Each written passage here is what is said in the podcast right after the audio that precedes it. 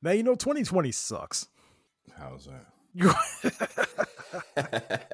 jibber jabber. I'll be your keeper of the fucking of just who I. I'll be your keeper of the fucking of just who I. I'll be your keeper of the fucking of just who I. Cause I'm coming with that funk like I just don't. Nine Elements One Culture. You're back in tune with the sounds of Keepers of the Funk for the latter half of this thing, because Lord knows the the front half. You already know what happened there. So All the way around. All the fucking way around. uh, this is Illy. In case you forgot, Your man Ghost right up in the house. Ghost, what's going on, man? Man, listen, bro. Uh, first off, man, good to be back. You Yeah. know, um, this whole COVID situation and everything else going on in the world, George Floyd, different things. Just it's just been crazy. It's just been real crazy. Um, but you know, thankfully, uh, so far, uh, the majority of the people I know have come through unscathed. Yeah, I can say the same too. I don't. Um, nobody I know personally has gone down with any of this stuff. Although, um, you know, a friend of my girlfriend's, you know, who, uh, you know, outlet family, he passed away. Um, I didn't know the guy, but you know, they were they were good friends, and uh, it wasn't from COVID. It was a heart attack. But you know, just wanted to say my little condolences for that for for him. Um, you know, about a month, well, not even quite a month ago, fucking Huey got shot and killed here in Kinloch, bro. Yeah, yeah, yeah, man. I, that was pretty uh, out of the blue and unexpected. Uh, Right, it came out of nowhere. It's a name I hadn't heard in a long time. I'm like, oh shit, for real? yeah, like, yeah, man. That, that was crazy, man. And just and then, you know, where it happened is simultaneously surprising and unsurprising at the same time. And reason why I say that is because I still take nostalgic trips through there um, every now and then, at least I- once every month and a half, two months or so. Oh, that often? I mean, Yeah. I, haven't, I haven't been there yeah, in, yeah, yeah. I want to say, probably a good eight years. Nah, you know, I go through a lot, man. Just because it's like, you know, one way or another, I'm kind of dr- driving by there, either going back and forth from, you know, miles to, you know, uh, my girl's sister's house, or, you know, for different things, or just whatever. Um, I'll be like, yeah, let me just ride through there real fast. And, you know, I go through and uh, Can you everything's kind to? of shifted. Yeah, I mean you can, but you have to kind of do a roundabout way um, because of the fact that they've got all that built up over there with the warehouses for Schnucks and whatnot. But right. but yeah, you can still get to the spot. Um, Okay. Yeah, because you know, last time, I want to say again, this was like eight years ago. I gone through there, and I mean, you could still get through. You could still get through Gregory Street, but it was. I mean, everything's grown through it now. I mean, there really isn't pavement through there anymore. nah, it's So it's pavement now. Like okay, so it it's pavement, but and I think they must have redone it just because. Okay, so now the way it is, you can't when you turn off Scudder, you can't. Uh, and I won't dwell on this too long, but you can't um, go straight up, you know, the street anymore like you used to. Hit the two stop signs, bust a left, and then you know go to Granny's right. you have to basically go around Continental Carbonics, almost the back end of Berkeley, and come up either through like Courtney Street and Short, like from Airport Road or whatever, come in that way, or you got to come in from like from Carson Road, and then uh, Okay, further down. come yeah, and then come back like up uh, Scudder that way, you know, or something like that, like the backside of Aunt Catherine's old apartments and shit like that. Oh man, you wow. Okay, are those buildings still there? Because they were Yeah, still there when I last time I went to. There's a couple of them still there, yeah. Mhm. Them- yo, okay, so those apartments. Do you remember this? Because I'll never forget it. This one day, you and I, we had gone and ridden bikes. We were on Granberry Street. We gone down, you know, because it had the huge hill, Mhm. and we'd taken, and then we just kind of just started just kind of canvassing the neighborhood. And we on the other side of those apartments where Anne Catherine and everybody was staying at, Yeah. and somebody, somebody you knew was over there. You, you know, kind of our age So we stopped over to talk to him for a second, and we're just kind of standing there with our bikes, you know, just kickstand on the corner. And then all of a sudden, just out of the corner of your eye, you saw, you looked over and you saw this house. It was a dilapidated house. But all of a sudden, just this heavy rain looked like somebody just dumped a dumped a pitcher of water on this house out of nowhere, like out the sky, like God emptying his coffee pot or something like that. And you looked over there, you said, "Ah, man, how old were we, man? I, I guess I would have to be nine, so you maybe ten or eleven, and weren't really letting too many cuss words fly back then. But just where you said, "Oh shit!" and you jumped on that bike and I ran after you, and we took off because all of a sudden, everywhere just deluge, man, and we couldn't see two feet in front of us, man. We were soaked walking those bikes all the way back to Greg. Oh, Soon dude, as gotta we you tell the got whole story, home, man. right? Oh. As soon as we got back, they were like, "Where were you guys?" Like, man, we got, we were, you know, such and such place. We were, we weren't far, but I mean, that rain came and we couldn't see. I'm only reason I, I, I was following behind you and I could see your red bike reflector, so I'm following that. Oh, And we yeah, were walking back to Granny's because we couldn't get up the hill with the bikes, especially in the rain. As soon as they did that, they made us go. You know, let's change clothes. We in there in them towels, man. That's crazy. They found some old Papa's uh, sweats or something like that. Threw that on us, man. We were just soaked all the way through. No, yeah, man. Hey, did, was that? Did you have the ten speed at that time? I did. It was that ten So- speed, um, this ten speed Huffy, man. That red one. Right, right, right. Okay, so here was the story behind that, if you remember. So they got your bike and mine at the fucking um. Well, at least yours. I don't, I don't remember about mine, but they got yours at the fucking uh, the auction. Um, Holy Angels used to do that auction every year, and Ozzie Smith used to come through Yeah. and he donated he would donate some shit or whatever and i don't know if he Mhm. donated the bike i'm not sure if the bike was his what he donated but they won the bike and they was gonna give it to me and i remember papa was like yo but john needs a bike Right. you know what I'm saying? So he was like, he he off he gave me a deal. He was like, because I you know he showed me the bike first. I was like, oh that's dope, you know, boom bloom. And I already was kind of like, red was never my favorite color. I was gonna take it because he was like, you know, the bike was dope. But then he was like, but John needs a bike. So he said, I'll make a deal with you if you let us give John this bike. That's what it was. And then he said, I'll buy you another bike. So what he ended up buying me a black Schwinn. Yeah, that's. Okay, okay, that was the Schwinn. Okay, I remember Yeah. when you had the black one. Okay, Right. So that's how I got that, and that's how you got the red the red Huffy bike. Yeah, You know what I'm And saying? that might have been that same weekend, to be honest with you. It could have been because uh, that's probably that's the reason why I'm probably out riding the bikes and shit. But uh, yeah, no, I remember that man. You know, I still I had that bike for a long time. I think um, mom might still have that in Detroit. I don't know. I've still But, uh, got mine. It's in my pop's basement right now. Yeah, because I know. know I didn't purposely get rid of it. Either she's got it or dad's got it, and it's up next to his because his very first Schwinn is still in the garage too. Yeah, I got it. And I won't get rid of it. I mean, that was one of the last Yeah. things that Papa got me Yeah, before he died. You know, that was later that the same summer. Well, nah, nah, nah, it wasn't the No, summer because same it was around my. Next birthday. year. It was It the was next year, yeah, Yeah. because it was my birthday in September. So that next summer he passed. That was one of the last big things he got. 'Cause he didn't make it to my next birthday. That's what it was. Right, right. So right. yeah, so that's why I kept it. It's there. Yeah. But yeah, man, that, that, Yeah. that's that's funny, man. But yeah, ladies and gentlemen, as you can see, it's been a minute. Uh, we're just getting warmed up. We back in effect. Yeah, yeah. And while we're on the local tip, talking about stuff, you know, um, I gotta rewind back to the beginning of the year. You know, for our listeners who've been with us for a while, and you know, if you're back, you know, thanks for coming back. You know, we thanks for bearing with us. But um, start off the beginning of the year with that interview with goddamn Hank P.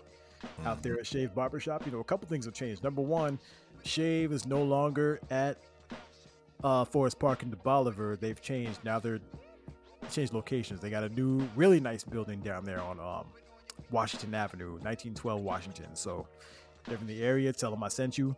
Um, still see everybody there. Still Hank Hank will be there with his Team Poly, uh, the Team Poly SUV right there with the foreign license plates. Mhm.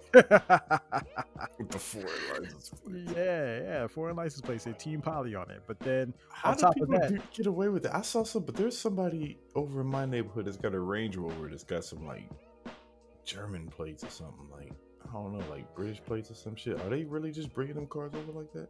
I don't know. You know what? I'll ask. I don't know. I've been I've been seeing that too. They're not the only ones, but that's the one I see because when if Hank is working, you see that car right out there.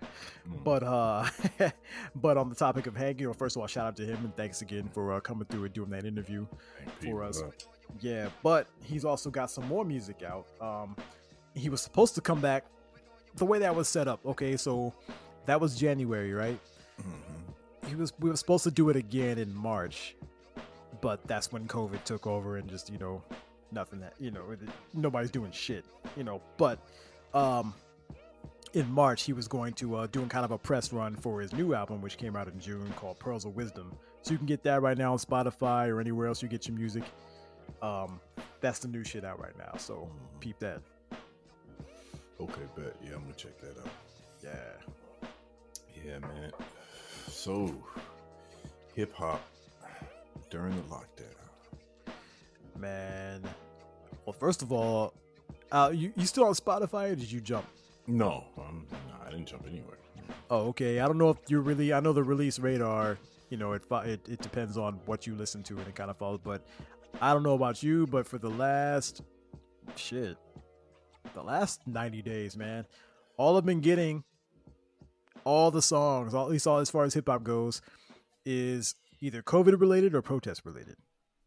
Yeah, I, I kind of searched my way out of that shit, but I did too, but at the same time, I'm kind of happy to see it because I feel like at the be- well, I can't say the beginning of it, but earlier days of the movement, right? Black Lives Matter movement, right? You know, with I mean Trayvon Martin and Mike Brown and all of them, and you know, I'm not hearing. You might see somebody weigh in on like a YouTube video or a tweet or something like that, but I'm not hearing a lot of music going there. Like, you know, rap wasn't being the black CNN of the 80s and 90s. You know what I'm saying? I'm just like mm-hmm. kind of, it was kind of pissing me off because I'm like, you know, you think at least somebody would be talking about this. You know, I mean, you're not really capturing the zeitgeist the way the way we intended. You know what I'm saying? But now, different story. right. You know, so at least I'm glad to see that. But at the same time, it's like, look, I need a break, man. Can y'all, can y'all chill on on, on this shit? Because every song is about it. You know what I'm saying? Yeah, yeah, no doubt. Oh, speaking of which, um, I meant to add this in the on the tail end of the local uh, tip we was talking about. Uh, Yeah, there go another local MC uh, by the name of Mike Mike, uh, spelled M I K E M I C. Okay. Uh, pretty dope little artist. Uh, he's kind of he has a how would I say a comfortable his flow is like a comfortable marriage between underground and mainstream. Sure. Uh, so it, it, it's one of those where he's lyrical enough to satisfy heads like us, but at the same time he has the sensibility to be able to reach other people without rapidy rapidy rapidy rapidy over people's head. You know what I mean? Yeah. So, um, but he had a uh, a joint called Ghostwriter uh, come out. Ghostwriter Two, I think. Um, his link to his album and everything is on his Instagram, which is OG Mike Young, M I C Young, all one word, no capitals, no numbers. So anybody out there interested, check it out. It's pretty dope hip hop. Um, I think that project is free. Uh, if not, it is on all streaming devices. So, um, I, I, but I think it's free. Like I don't, I don't think it's for sale anywhere. So, but check it out. Check it out. It's a pretty dope little project. Okay. Yeah, I've never heard of Mike there. Mike, and so I kind of, you know, I'll I'll, I'll That's check that out. I wanted to throw that out there. So I didn't know if a lot of people had, but I, I like him, so Nah, that's what's up. out there. You know, and I used to pride myself. You know, again, going back to the uh to the Hank P interview. Goddamn Hank P. Let's say it. So you got to say the whole name, like, like you know, like a pimp named Slickback. Right. But you gotta, um, you know, I used to be one of these people who's just up on everything. I mean, you know, cats know, you know, they know me. Yeah, I know them. You know, what I'm saying so. It's like Mhm. I was, I was, I always had my ear to the street, like what's bubbling underground, and you know, as far as like the local scene, and I've fallen off that for a long time. You know, for at least the past decade. So, you know, when people slip by me like that, that you're talking about, that sounds up my alley, that kind of.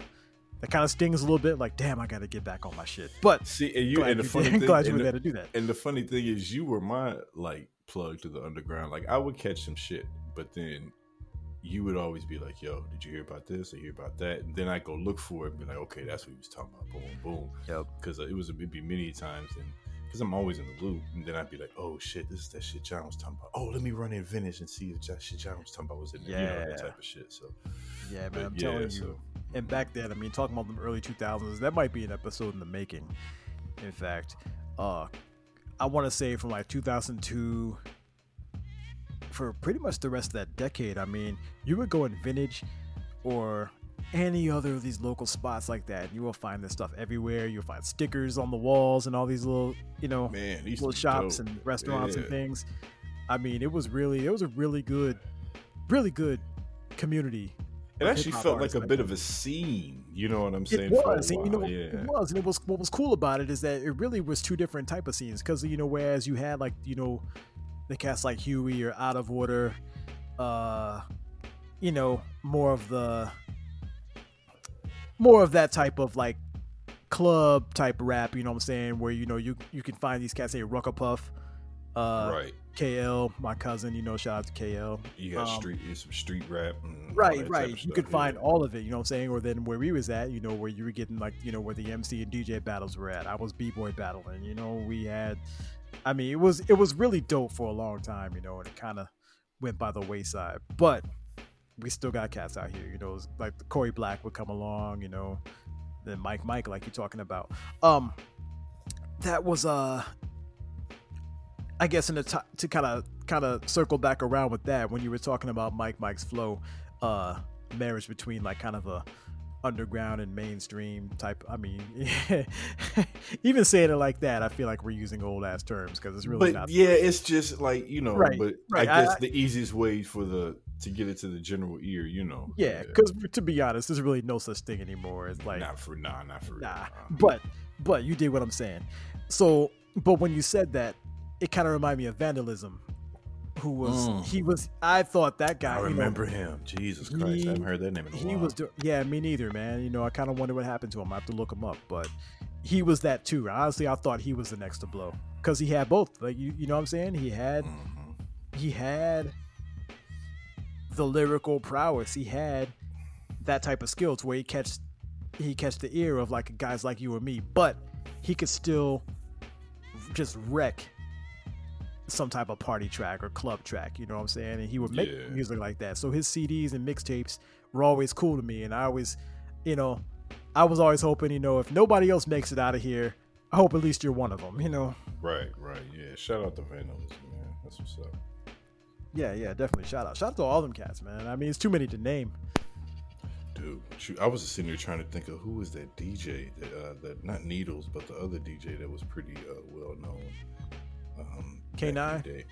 No, he used to be in the. Uh, every now and then he would be in the. I guess what is that? The duck room or some shit. But uh, he was spinning a lot at. Uh, what's the name of that bar on the pageant? Oh, the uh ah man, what was that called? Uh Halo. Halo, yeah. Man. to oh, you took Halo me back, man. You really Man. took me back. That was the listen. Cause Halo was free to get into. There was no cover.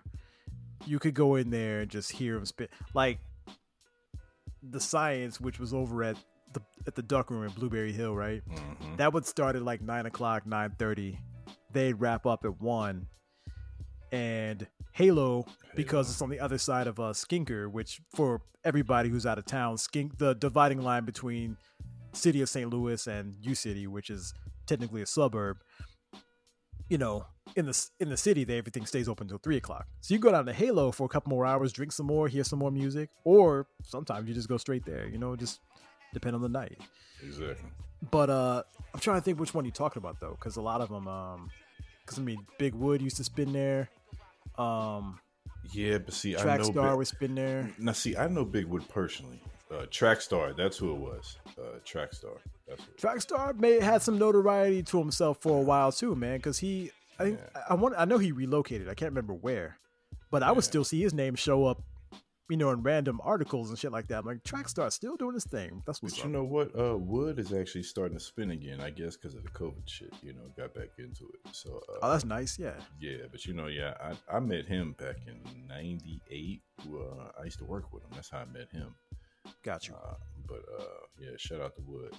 But anyway, um, dang, I, I lost track of. I lost track of what I was gonna we were right talking about DJs. You were talking about Trackstar spinning in Halo. Oh yeah. So Trackstar, shout out to Trackstar, because I was in the Halo one day. We were kicking it, and he had this, like he had about four or five tapes that were he had on display on the DJ table, like that you could buy for sale or whatever, like that. His, you know, Mhm. stuff that he was doing, a couple of local artists or whatever.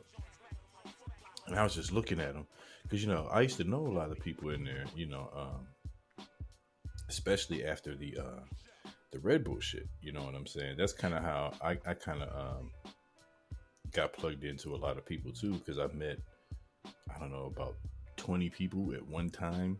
Sure. In, uh, at, at the Red Bull joint, you know, a lot of the local artists, a lot of the, a couple of the uh, the Soul Tide cats that came through. Um, I can't, Oh, I can't, yeah. I can't remember their names now. Uh, Yeah, I knew NATO Caliph. He's from U City. yeah, Um, NATO, shout out NATO. Uh, Tef Poe, I actually met.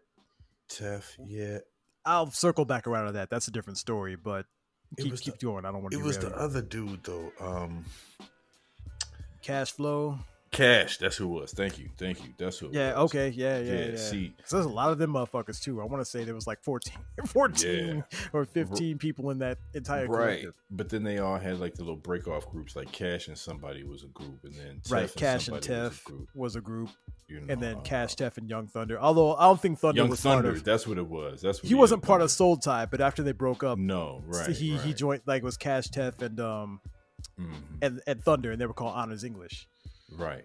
Yeah. So that's exactly what it was. Honors English. Thank God you remember that. Okay, Oh, so yeah, that yeah, I remember that's who English that's who lot. that's who it was that came through the Red Bulls. All it was them three.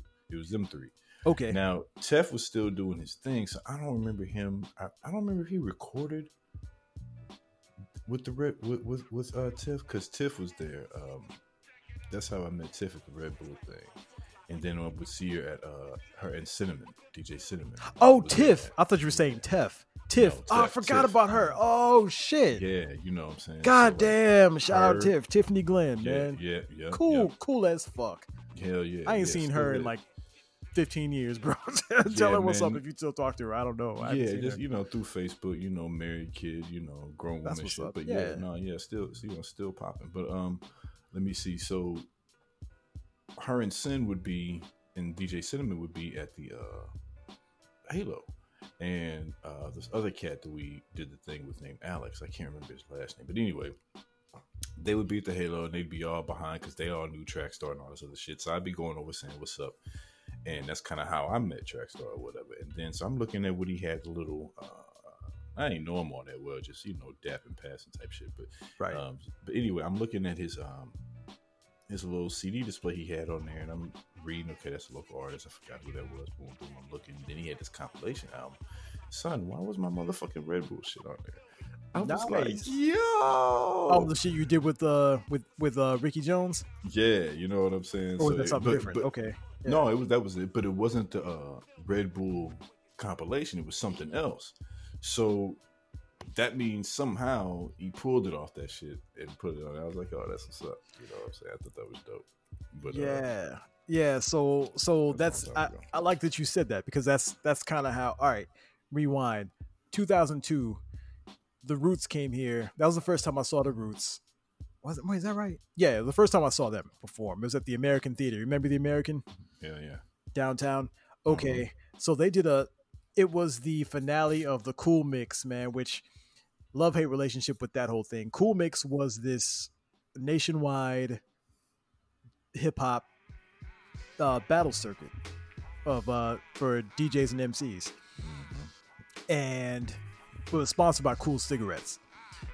So yeah, that's that was the the, the hate part of it. It's like you know, I was really on that shit back then too. You know, like I don't like these right. big ass corporations, especially ones who peddle cigarettes to our people. You know, menthols and shit in the hood, and then they're gonna come and capitalize on hip hop on top of that. You know, I just you know To peddle more cigarettes. But-. Right, exactly. That's what they did too. I mean, like the duck room, they have like Kool logos all over the place and neon signs and people smoking Kools and shit. And vendors coming up to you to have you Oh sign up God. for free things, they s- give you, giving you packs of cigarettes. and. Yeah, and I hated it, but at the same time, it brought um, a lot of acts here who at the time weren't really coming to St. Louis anymore. You know, that's changed now. Right. But in the early 2000s, you do talk about St. Louis would get skipped over all the time, you know. But uh that's how the Roots got here. They were the finale of that. So like they do the finale of the bat of the MC and DJ battles, and then they'd have the uh the headliner come out and do the show. You know what I'm saying? That's where I first saw the Roots. Well, uh at the show, like me and my friend Chris Tom- Chris Thomas, he's out back in uh back in DC now. Left a long time ago. Shout out to Chris. Me and him, we were there, and all of a sudden these cashes walk up. Had no idea um who they were, but it was it was Kareem. Well, they're both named Kareem, I guess. But it's Kareem and Tef Poe. They were there from Soul Tie, and Yeah. then uh fucking who else showed up? Somebody else I'm not familiar with. I think it might have been Mustafa. Wait, Kareem isn't gotta be Kareem? Got to be Kareem, yeah. That's my that, that's my homegirl's brother too. See, I didn't know they were. related. I see, and I didn't know that at the time either. His uh his sister Camellia, you know, I knew knew her from high school or from Oh, uh, this program I used to do at UMSL while I was in high school. Oh, knew the from bridge joint? Yeah, yeah, the inroads joint. program? Yeah. Right, right. You were yeah. from that, you know what I'm saying? I didn't know that was her brother. I didn't know that until like later when I go to one of his little in stores and she's there. She's like, "Oh, you know it's my brother, right?" I'm like, "Oh shit, no, I didn't." Okay, but okay, small world. But anyway, uh, so they're there, and we're just like talking shit, and all of a sudden, when some more of them show up, and they start, they just all of a sudden just kick the cipher off. I'm like, what? Okay. this is what they're doing. So we're just watching him rap. And so I heard him say his name, like uh, Teflon Poetics. He was going by that whole name at the time. He dropped it Right. short to just Tef Poe now. But I would see him around. I was 21 at the time. He was still 20, so I didn't see him in the scene so much. But I would run into him on the on the metro or in the loop, and I'm like, "Oh, you should come out to what?" He's like, "Um, wait, is there? Are you over 21?" I was like, "Yeah, I'm 21." He's like, "Oh, okay, well, nah, I can't come in there for a few months." like, "Oh, okay, bet." But he and I got to be cool, and so then whenever they do shows, you know, I'd always be there. It's through him that I met everybody else in Soul Tie. Well, other than Caliph, I knew him before. Um, but um, so what had happened, like I said, there was so much music that was coming out of here that people didn't really know about outside of here. And so on these message boards I used to post on, you know, I would rip these CDs, post them to, uh, remember SoundClick? Not SoundCloud, Mhm. you all SoundClick. Sound click. Right. Yeah, you just upload music and stuff. So I made a SoundClick page, you know, St. Louis 314 music, whatever type of shit, and I just had all this all this shit up there. So I would just rip that stuff and throw it up there so I could talk to people, be like, yeah, you know, yeah, know y'all don't like Nelly, y'all don't like none of this shit. I don't really, you know, no disrespect, but you know, wasn't my shit either. It's like, but St. Louis rap don't all sound like this. Check out this stuff. So I put the links up there for everybody. Somehow that got back to him. He's like, "Oh, that's you posting that shit up there?" I was like, "Yeah." And he said, "Oh, okay, that's what's up. You know, one love for that here." So he just started giving me CDs. You know what I'm saying? So those early honors English mixtapes, he would just give them to me. Oh wow. and so then when. Thunder showed up, yeah, when Thunder showed up, he's like, "Oh man, yeah, yeah, this dude, this dude you need to talk to right here." He's referring to me. Tef is referring to me. He's like, "You need to talk to this dude right here. You know, he'll put your shit up on this website, man. You know, give him, you know, you got a CD." He's like, "Yeah." So they just started giving me CDs. So that's how it, I, I was, you know, I would circulate that kind of music out there. Damn, that's what's up, man. Yeah. That's good old sound click, man. Remember, I, and uh, I think it was a previous uh, podcast we was talking when I was telling you about. That's how I found a lot of music through Abyss because they had. Uh, actually, no, that wasn't. Um, I, I I think I've said it in a uh, in a previous podcast of ours, but in uh, in a show that I was on recently, I was talking about it. Uh, we were talking about Abyss. And, um, and I was saying how I how I came across a lot of first how I really first got into that underground scene and how I started finding out about a lot of people. And it Right. was one of the dudes on Abyss who was naming different artists, and I'm like, who is that? And you know, that's kind of when you know Google wasn't Google the way it is now. Back in 2000, you know what I'm saying? There was, I mean, it was there, but there was still shit like It was basically Bing and Internet Explorer, Yahoo and, like, and Yahoo Excite, and Dog Site Pile. and- yeah, yeah, I mean, you had like a, a shitload of them. It Alta wasn't just Vista. Google. Oh man, god damn, you know. So I mean, you just you could just pick. Um, so anyway, uh, I had like just jumped on like three or four of them and was looking up, you know, some of these artists. And I don't remember how I came across it, but I came across this SoundClick page and it had just a plethora of different artists. And it was who the, the artist that I was looking for at the time was Esoteric, is the guy that they made a reference to. oh So yeah, yeah, I was yeah. looking up esoteric, right? But I came across Copywrite because that's when him he was kind of beefing with him and esoteric and who was the other oh dude? Uh, yeah. Who Um, was the other dude that he was Celph Titled. Uh, Celph Titled. it was like apathy. It was basically Demigodz versus weatherman. Basically, is what it was. yeah, was but there was one Vast- specific cat that would that kept Yeah, that, that, that Vast copy Air. kept going at. It Maybe it was vast. Wait, wait, wait, wait, wait, wait. No, it nah. was one dude in The copy particular. with them. It was uh Copywrite. Ah, fuck. Wait a minute. Esoteric, definitely. It was esoteric and Maybe it was esoteric. nah, esoteric and fucking somebody else, Celph Titled and somebody else versus. It was Copywrite, Cage, Indo something. Vast Aire. Wait, what'd you say? I saying Indo something. Nah. Indo. But didn't but but but didn't uh but didn't fucking uh Copywrite go at Cage after a while too though?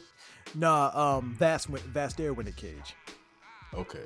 Well, there was a couple of songs where it must have been esoteric then, but there was a couple of uh, Copywrite songs in there. He and there were disses to those cats. You know what I'm saying? And he had did them on uh, Locks Beats.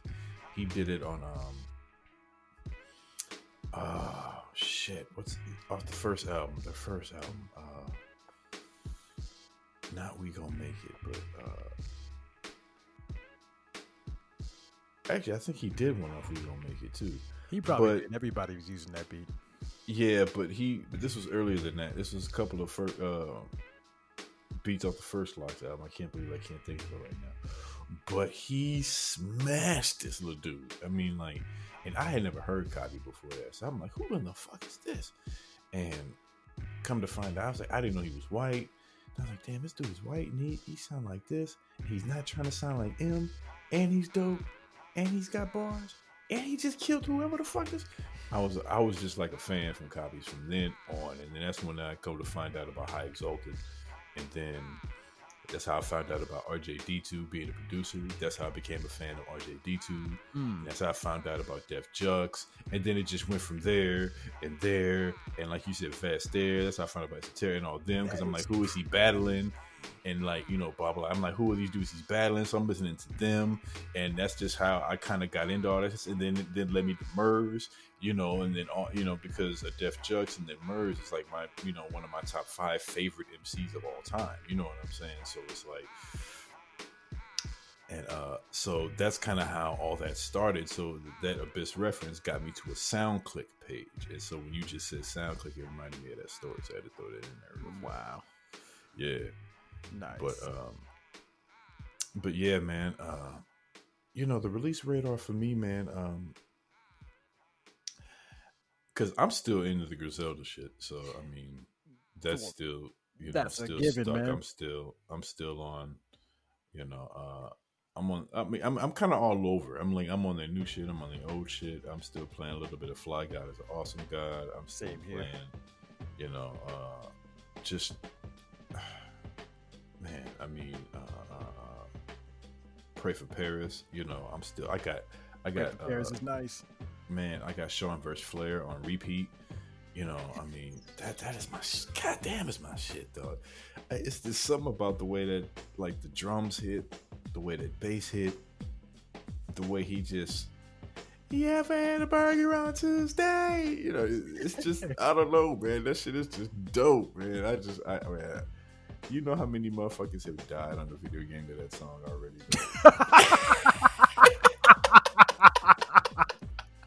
oh. oh there's What- about dude. There's about 45 people in GTA mad as fuck because like you know listen because right before GTA has this little feature like when you kill somebody online for like two to three seconds when they die they'll hear Yeah. you and whatever dude they'll just and, and I'm driving by nah, nah, nah, and they just hear that and they hear that they, hear- they see me driving off and hear that bumping in the background.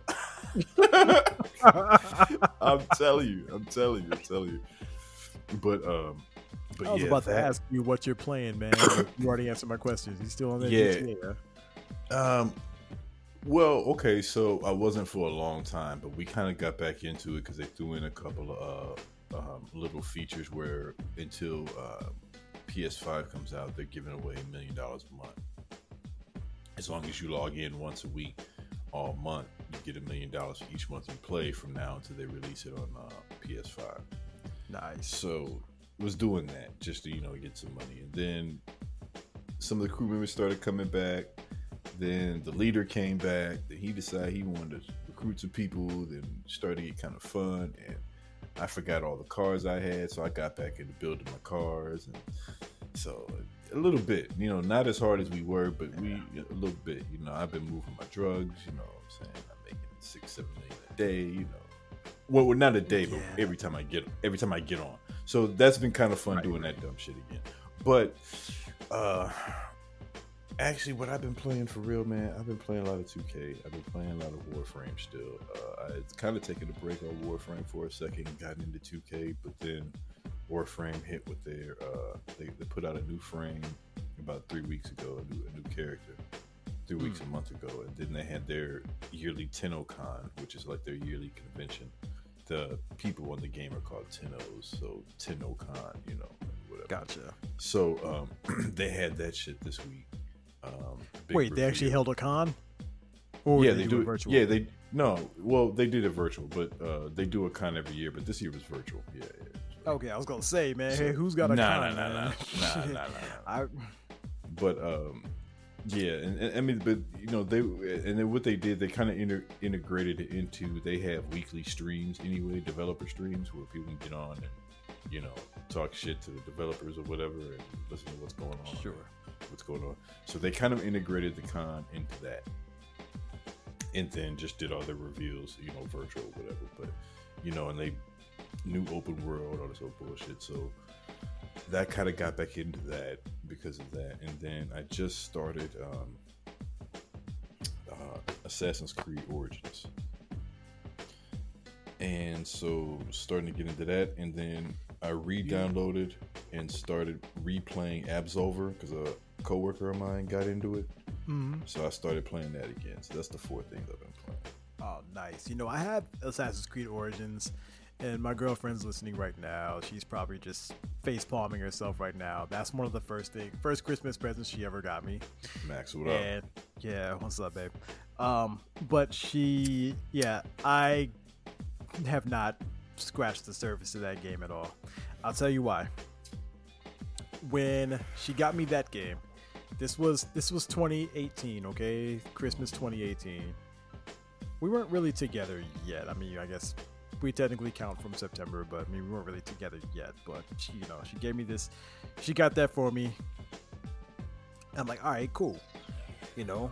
But of course, Christmas time is also the heaviest time of year for me at work. So I was like, okay, once things cooled, calm down, I'll get into this game. Well, then I got sick at the very beginning of the year. 2019, everybody, not 2020. I don't have COVID.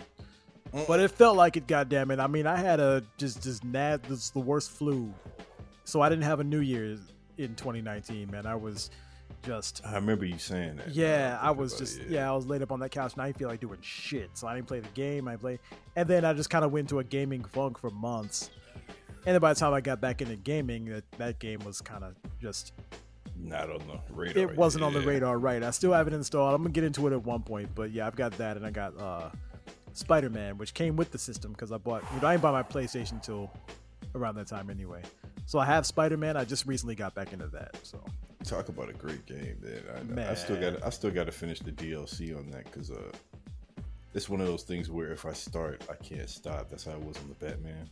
So yeah, I mean, there's so much like those Batman games. I feel like you know it's got its own feel though. It's the, It the the combat is similar, but it's you know it's gonna remind you, but it's got its own feel at the same time. Oh, definitely it does. I'm just saying, you know, all the Spider-Man games, like you know, there was one called uh, Shattered Dimensions, and Spider-Man, yeah, it's well, they, you know, I feel like after those Batman Arkham games came out, then all of a sudden the Spider-Man games figured it out. Well, like, yeah, yeah, because they they had like out of all those Spider-Man games, uh, I mean that have ever come out, there was only two of them that were decent.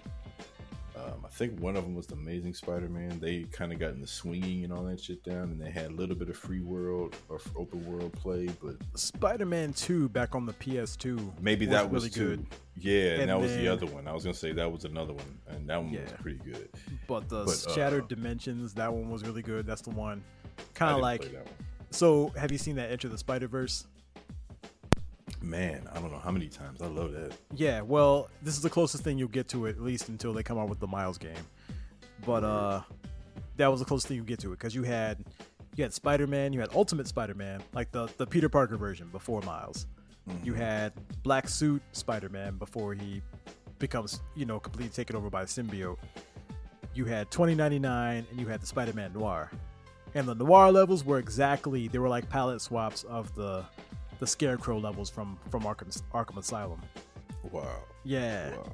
but uh, yeah, but yeah, it seems like once those Batman games came out, and they, because the Batman games were pretty terrible for a long time too, and Yep. Arkham is the one that finally the got Arkham it right. The Arkham series that got it yeah, right. Yeah, exactly. So Yeah. once that Arkham series got it right, people look, yeah, that Spider Man, all of a sudden the Spider Man games made a whole lot more sense. And my God, listen, bro, man, I, dude, I had so much fun just knocking those hideouts out, man.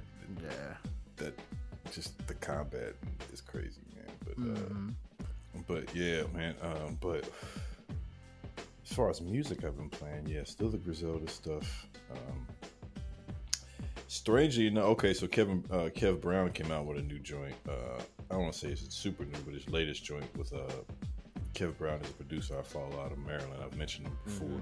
Uh, cool, low budget crew. Uh, for anybody listening that is not aware, um, Yeah, very that- very dope uh, collective. Um, you were gonna say what? I was gonna say met Kev Brown actually. That was tw 2007. At the ah, you did. Yeah, yeah, yeah. You said that.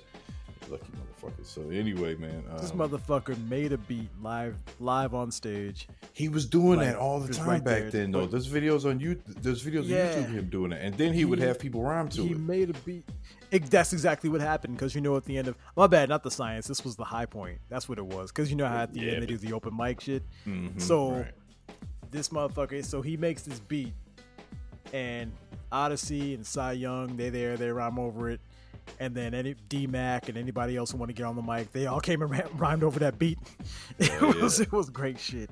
Hell yeah, because he he had. That's how I first found out about Kev Brown. Because I saw a video and see, and I didn't put it together that that was him because it's when I was first looking for like beat making videos and shit. When I was first getting into making beats and looking it up on YouTube and shit, you know, and uh, and uh, shout out to Trauma. He's like the first my mentor from afar uh, that I, and, uh, I had. But at the time, you know how YouTube is. You get them videos on to the side, and they had one you know, Kev Brown making a beat live, and I'm uh, look at it, and Ken Starr was there at, on this one. Ken Starr. Yeah, and uh, he he rhymed on it, but just watching him, I think he was he was on the 2000 at the time. Uh, man, I was just like, this dude is nasty. And and see, the thing I like about him is he he produces in and there's a bunch of producers that do it, but he was the first one I ever saw do it, where he produces in overdubs. So like where some people would do takes and then oh I didn't do that take right, and then we'll do the take over. He'll do like very small pieces of it and then go back over and just multiple take on top of take on top of take and do like a drum or two at a time or something like that or this that at a time. And it's real simple but the way he does it it gets like precise. Right. like he's the most precise in his sloppiness that I've ever seen in a producer outside of Jay Dilla. You know what I'm saying? Like that's who he reminds me of. Like you know how sloppy Dilla shit is as far as his he's not quantized. His shit is swinging hard as hell, and nothing gets there on time, but yet gets there on time. You know that type of shit. Kev's like that, but to see that live, was just like, oh shit, and or see that in a video, him do it, it was like that's crazy. Right. But um, him and Jay Sinai came out with a shit with some shit called Drum Machine cassette tape, and I was playing that.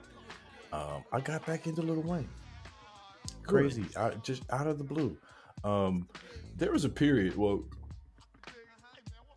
there was a period where I was a big Lil Wayne fan. Um, you know, uh, uh, th- there was a, there was a, for a lot of people or younger people, if you're listening, there was a time where Lil Wayne was like fucking just everywhere. I mean, like on everybody's shit. The number one, you know, hip hop artist, selling popularity wise, uh, everything, and for the general consensus, you know, you know, he could rhyme. You still had his haters and his detractors and all that shit, but there was also this kind of debate where, you know, how he his flow definitely changed. If you listen to the way he was on Bling Bling, which he came up with, but still like on that, and then like on Hot Boys, and then on his first album, even on 500 Degrees, and you look at and um, I, I Miss My Dogs, the way he was rhyming on that, to anything after the Squad Up tapes, and then leading into the Carter and the Carter Two. Yeah. See now, I mean, yeah, the Carter that one and period, two Yeah, like where I kind of jumped. Uh, though that, well, after those is where I kind of lost interest. You know, then we get into Lean Wayne, and I, I don't don't care for that much Yeah. at all. But but Yeah, yeah, what you're talking about? Listen, because I was a fan of Cash Money just for the simple fact that, I mean, we're talking about me in the late '90s. I did not you- like. you- you used to like the Hot Boys. I Well, remember that. Yeah, because they were so. There were definitely Did you have True Story? to the left of. I would eventually get it. Yeah, I didn't have it at first. Okay. Uh, the first one I got was 400 degrees, like most people, because you know, for most people, their introduction to to the whole collective was juvenile. it was Juvie, right? and I didn't like that shit. I didn't like ha. I didn't like that. Back that ass up came comes out. I'm like, okay, this is this is kind of this is this is dope. These companies just burn Magic 108 up, man. This thing was always on. oh yeah, they were killing. But then I was like, man, but I always like the beats though. Like I even like the hot beat though. And I'm like, you know, and then BG came out with the Cash Money as an army and Man, oh listen, oh my all beats, God. though, and I'm just like, these fucking beats are ridiculous, man. Who Man, Mannie was murking. exactly? Now, once I realized it's Mannie Fresh and he's doing all the beats on every album, I said, okay, I gotta go dig into these niggas. Hold on a minute. So I got 400 Degrees, I got Hot Boys, and I eventually had pretty much the entire catalog for a time, you know, until I just kind of got tired of them. But listen, we're talking about Lil Wayne. You're talking about before, because really BG, well, Oh, BG can I say was this kind one? of the. Oh, go ahead. Can I can I say this one thing real quick? The Go ahead, bass yeah. line, the baseline on Cash Money is an army. He damn, he damn near played that shit like a lead. The boom, boom, boom, boom, boom, boom, boom, boom. Man. Man, all right, go ahead, go ahead. Yeah, yeah, yeah, man. Just Mannie Fresh is disgusting, man. For, but anyway. But Lil Wayne, you were saying? Oh, I was saying Lil Wayne. So BG, and I guess to a lesser extent, or maybe it's the other way around. BG was kind of the flagship artist. Juvenile would kind of become that. Lil Wayne and Turk were more like afterthoughts. Because they were so young, you know what I'm saying? They were just there to kind of fill out the roster a little bit. Now, when we get to, but like him or not, if you go back to those early albums, like I said, pretty much up to his first uh his first two albums, The Block is Hot and um Lights Out, he wasn't even cursing back then. Nah, not And think about how he's flowing back. I mean, you know, there's was and people was saying it in but pub, and was saying it in public like, nah, I don't curse and, nah, and all that Yeah. Yeah, I so and I mean, is that a big deal? Well, maybe, maybe not. But you think about the fact that you know so many of them do. I mean, basically, you're taking several words out of the, you know, out of his arsenal that he would never use. You know what I'm saying? He was still holding his own with all these guys, and then he was just out of here, that. man. Just- And the block is hot was a fucking hit. Oh, Block is Hot was a huge hit. The block of hot was a huge hit. And Huge hit. What, what was the other one? Uh, lights out. Lights out. Yeah. Well, that would come no, out. f- Fireman fire, was yeah, Fireman was later. That was later. Carter- that was on the Carter too, Yeah, yeah. yeah, yeah. But uh, but yeah, uh, the block is hot. Um, what was it? Uh, get off the block. Get off the corner. Get off the corner. Yeah, yeah. Man. Again, talking about Man. Mannie Fresh beats, man. The way those man, those drums just knocking, knocking. Man, good. Smack it. Look, yeah, and he wasn't cursing at all. And listen, everybody talks shit about Will Smith, but here was a cat that ended up being the most popular MC in the world for a good six to seven years straight. Mm-hmm. Started out not cursing. Yeah. Now, and he didn't get popular after he started cursing. He was already He popping was before already that. popping, right? He just, you know, he got older. only and reason said, fuck it. yeah, he just got older. Yeah, he just said fuck it because you know when he started, he was so young. He still had his mama's influence. Mhm. you know, and they did right. You know what I'm saying? And he was doing it in a way to where he was doing hard shit without cursing. You know what I'm saying? Like if you really think about it, people weren't tripping off the fact that he wasn't cursing on Block Is Hot. Uh-uh. Like you had to go, oh yeah, wait a minute, Like unless curse. right, you re- and, and and you know, without him mentioning it, you really wouldn't have thought about it. Because he, Right, I mean, in fact, he had the song on the album. It's called "Fuck the World," and it's on his curse, but on this verse, yeah, "Fuck the World." So that's the only Right. time he said "fuck" on the whole album. You know? Mm-hmm. Yeah, so I was like, yeah, that's just kind of like the whole time. Um, the only only song Will did was on uh, "You Saw My Blinker, bitch." You know I, what I'm we- saying? I knew you were gonna say it. I knew you were gonna say that. You know, I was, listening, I was listening to that that was- song like a month ago. My This song dude. came up in my little Discover Weekly on Spotify Man. one day. I'm like, man, I heard this shit in a while, man. I was- Because man, was I remember I was in my room at the crib when I first heard him when I'm, I was listening to the album, dog, and I'm like, I don't remember what I was doing. I think I was playing Mario or some dumb shit, and uh, Tyson's Punch Out. Something I was on Nintendo, I know that, and I remember yeah. because I paused the motherfucker because he was like, he was going through how he was taking his girl to Palm Springs for the night or some shit like that, and then all of a sudden the old lady cut him off, or he was trying to change lanes and cut him off, and he was like, "You saw my blinker, bitch." I was like, "Yo, what? What?" I was like, "What did he say?" Hit rewind on the tape because that's what he had to do back in the day. Yep. Rewind on the tape. I listened to that. I was like, God damn, Will fucking curse. That's crazy as hell. But um, but yeah, man, Wayne didn't curse. That was that was the that was the shit. Uh, but yeah, man, I got back into in that that particular period that I was talking about, though, just that squad up period. Um, I actually was looking for a particular song uh, with a particular sample on it. Um, I can't sing it because I can't sing, and I'm not going to. Um, I had heard it on an interview. It was actually at the beginning of. You remember when they put out the video of his de- deposition when he was getting ready to go to Rikers or coming from Rikers or whatever the fuck it was? I never watched the And they- video, but but and, and the interviewer was like fucking sucked It was terrible and he was and wayne was like real condescending and like using real smart ass answers on them and shit mhm. matter of fact his daughter made a uh, imitation video of it that got like a shitload of views which was kind of fun but uh which was yeah it was, it was hilarious shit. yeah it's hilarious Okay. but uh but Wayne was just being smart ass Wayne, you know, and Right. um but at the very beginning of it, there's this one of his beats is playing in the background from from that era, and I remember I used to love that song because I had all those tapes, but I don't remember where they're at right now.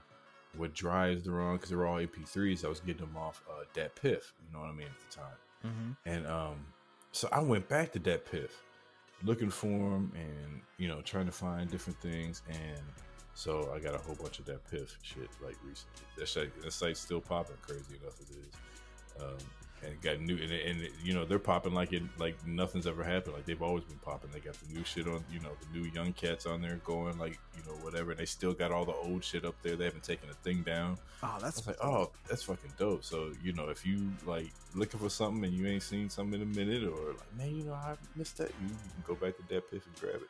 Look But into that, you know, and and and you know who are big proponents of uh, DatPiff is those guys over at uh, Bodega Box Office, uh, Ryan and Anthony. Man, shout out to those guys. yeah, Uh, yeah, yeah. What up? You yeah? know, I feel like you know if they, unless it is by now, I feel like their show was like unofficially sponsored by DatPiff as much as they used to bring it up. But yeah, there's Yeah, some yeah, great yeah. shit up there. I need to reinstall that app. I don't think I ever put it on my newer newer phones. And the dope thing, and they still got it, is if you they give you uh as a guest, they give you five uh downloads for free, but if you sign up, they give you more. Um, I forgot what it was. I used to sign up, and then there- you can get like all the exclusive ones for free, and then you get like certain five downloads for free a day. So you could always come away with a decent amount of shit every single day. You know, nice. It was always it was dope. But um, but yeah, so I've been playing the Carter Two a lot. Great album. Uh, man, I mean, one of my favorite songs on there is that "Oh No." yeah. Man, I mean, so- like, like when he uh when he says uh you get too, you get too deep in that water and he can't save me. I come out of that water like I was just bathing and watch my step on the wet pavement. Yeah, it's like the way he said it when on the beat it was just like, God damn, this kid is nasty. It's Yeah. like- Who was doing that beat? Because that was after that was after Mannie, right? Wasn't it? Wasn't it? Wasn't T Uh, Mix on that shit? Yeah, probably. I, so. don't know, man. Uh, I, that, That at was that a good time, for because I remember being kind of like yeah, wary whoever about did a lot of those beats on that, they, they came through for his ass too. Well, because you know Carter One was so nasty, and I feel like that was really Mannie Fresh's magnum opus too. So Mhm. when they had the falling out, and he's no longer fucking with Cash Money anymore, I was like, oh, I mean, the next Wayne album is. I don't think it's gonna be as good. And actually, I mean, and you know, in some ways it is, some ways it's not, but it was still really fucking dope. You know what I'm saying? They still went to Yeah. really solid cats to go do. it. I know T Mix was. I know we did at least a couple of them beats. I don't remember. I don't know if he did the whole thing or what. now is that the same T mix that's been around? Yeah, Okay. yeah, from That's Rap Alive. same- and all that shit. Yeah, Yeah, same T mix. Okay, well then that makes sense. Then that makes perfect sense why the beat sound like that because Mhm. you know he's always been dope. Uh, you know, at least in my opinion, you know, I always like this shit. yeah, So, uh, matter of fact, didn't he do a couple shits for Twista? probably, probably. I don't. I don't. You follow Twista a and all- lot more and- than and I psycho do. so and psychodrama and all them. I think he you, did do a you couple. know better joints. than I. Yeah, Yeah, if I if I remember right. Yeah, but no, yo, T Mix has got a, a you know a nice, you know, quiet little catalog. You know, to be real about it. But um, but yeah, so man, but no, but to, to do that without Mannie after coming off all that shit with Mannie and to, to Mm. come out with that, yeah, no, that's that that out of that series, man, that was my favorite. And honestly, I kind of stayed with him through the Carter Three because I kind of liked that one. But then after that, that's when I kind of fell off on it again. But um, there wasn't as many songs on three as two, but the ones I liked on three, I liked a lot. You know, right. There weren't as many on that one, and also that was the point where I was kind of just. I was definitely he was definitely oversaturated for me. I couldn't deal with him Mhm. anymore. Mhm. And then yeah, no, you know, and then he got into the to the codeine and shit. So Yeah, you know. and that's when you got you know it got weird and shit.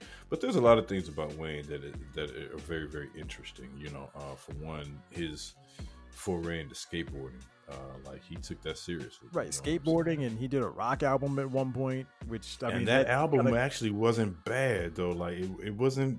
was it? I didn't hear it. I just remember not many people people who were fans. They were like, eh, "It's it's alright." I mean, let's do it because it's Wayne, but it's just yeah. It, it is I better. mean, So I it's, didn't. it's, it's, I didn't it's, fuck it- with it. So it definitely wasn't um what you would expect. But I mean, I ain't gonna lie, that prom queen grew on me. Okay, At first, I didn't like it, but that prom queen grew on me, and then um, I liked the way he sang the hook, and then uh, that dropped the world with him and Eminem was on that shit, Hmm. you know. And that one, and that one,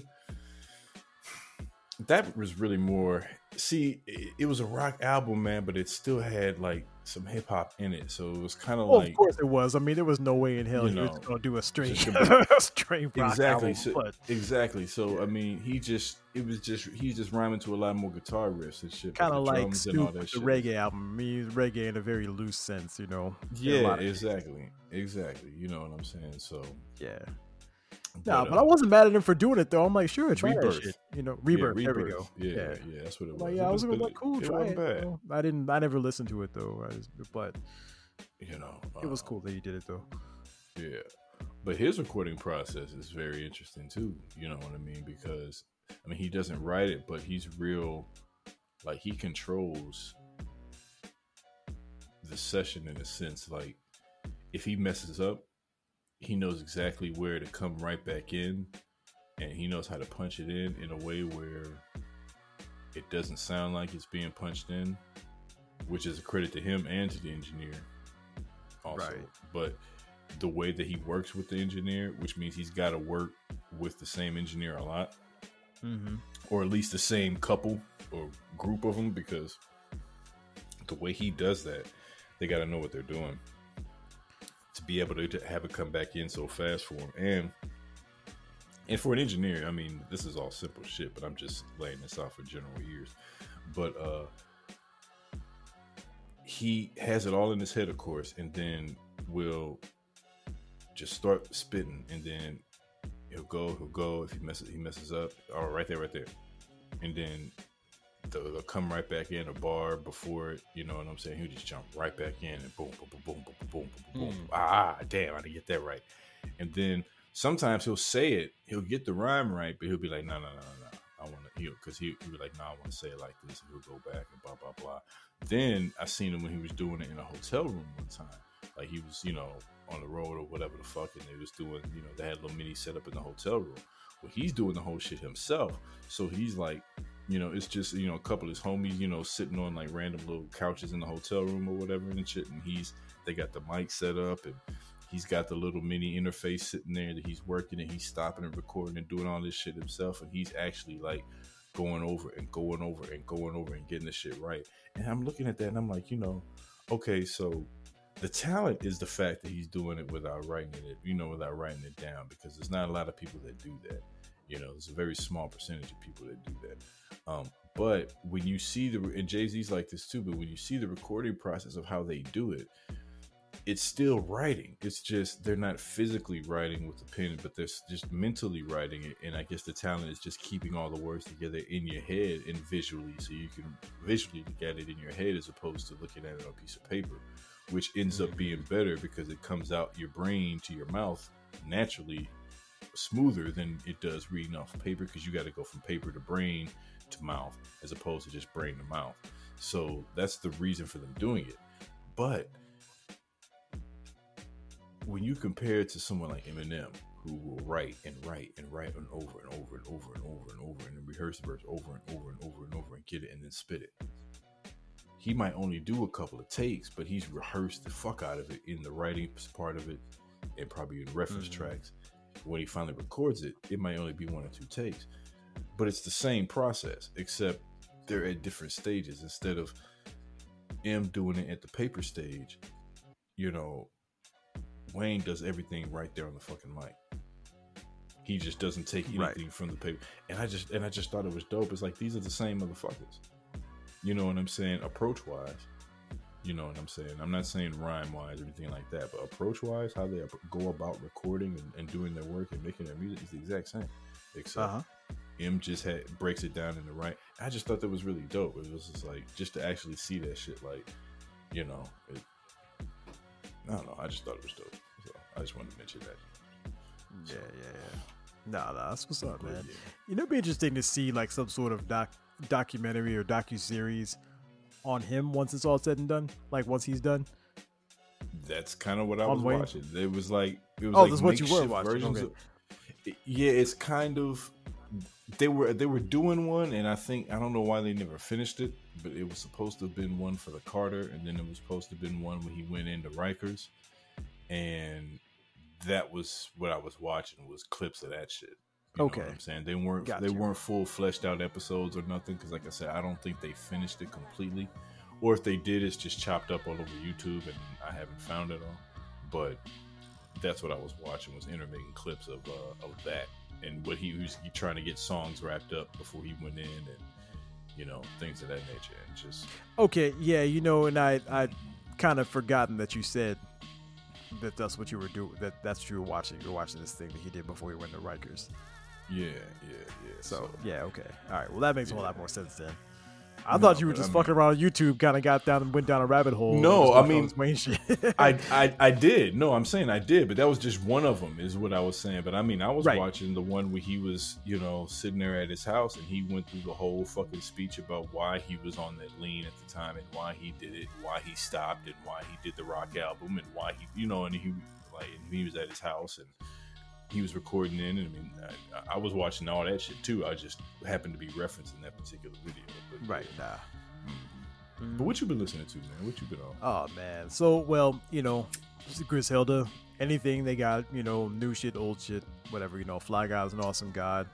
Um, which I mean, they bring this shit out in the summertime, and it's like, man, I'm gonna be bumping this for the rest of the year because you know, once it, the temperature drops, it's gonna be right back in my shit. Mm-hmm. So yeah. that um, Oddisee's got a new one out. Speaking of Oddisee again, called Odd Cure, which is um, Ah. it's pretty dope. It's still, man. He had an album back in 2015 called The Good Fight, which is still my favorite, my favorite album he ever did. This one is still not quite there, man.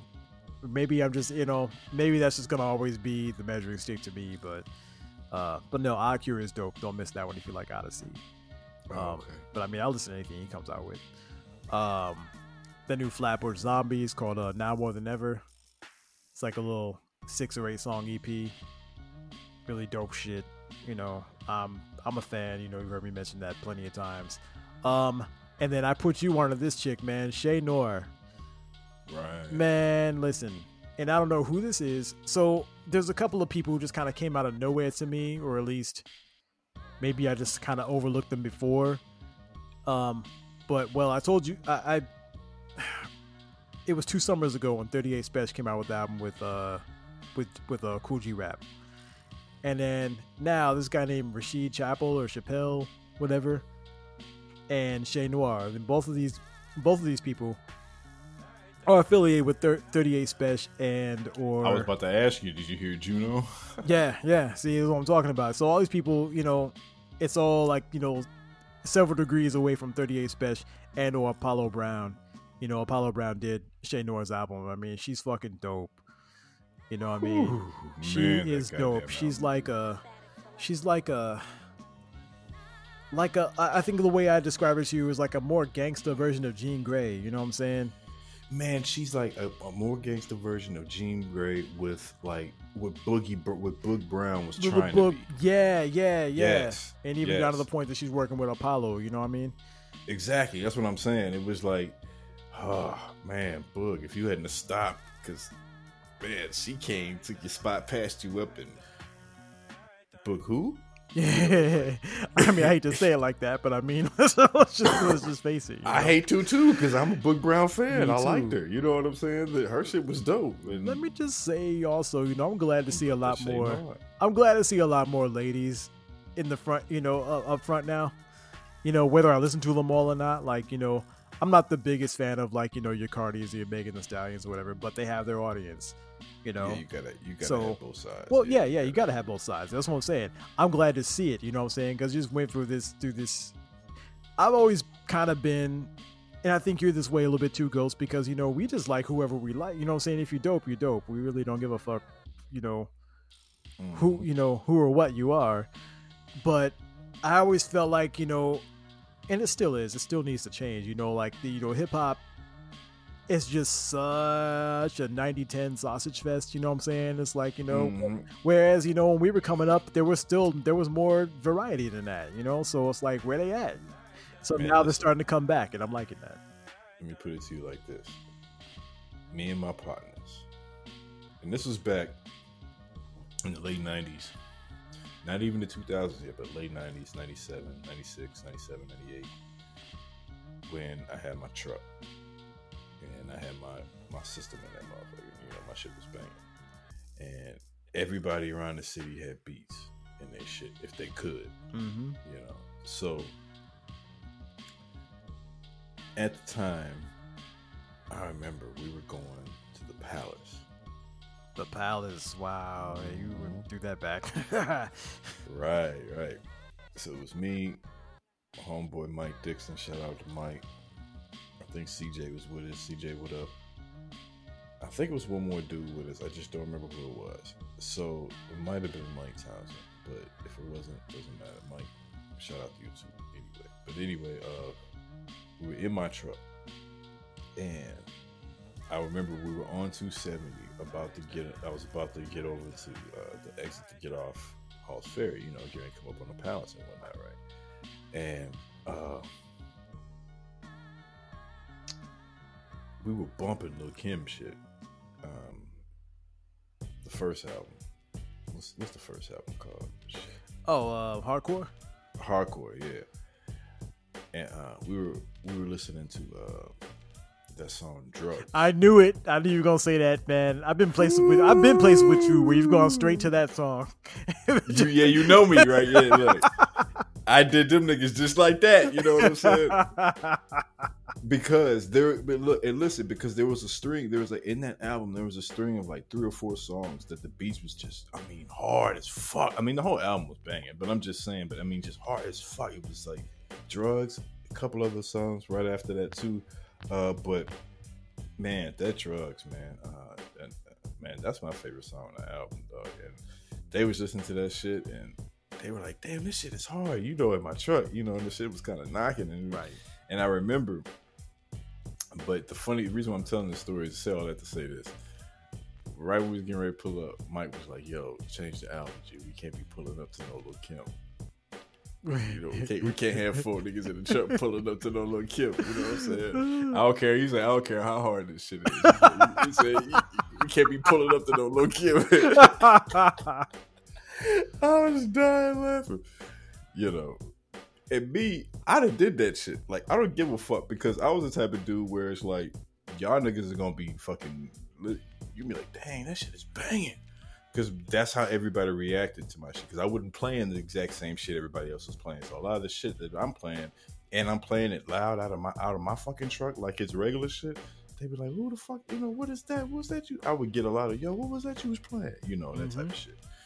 Like I was playing that uh when I was playing that ATLiens, that out of this world, that bass line, my nigga, nigga, that shit, that shit'll launch a spaceship, dude. Man, I'm telling you, man. I was in a, I was in McDonald's line, and I was like, it was crowded, and I was like five dudes back, and I seen the guy stick his head out the window and look back to see Like, who, it was Who is that beating? who is knocking like that? Because that's and that's when, when you know I was ignorant back then. You know I was knocking my shit everywhere. You know what I'm saying? I, I used to get stopped by cops with pieces of stuff and stickers, dog. Like I, I was terrible. Man. But uh, but yeah, you know, and like he said, he was like, "What is that?" It was like, "That OutKast." He was like, "Man, I have to go get that. I don't remember beating like that."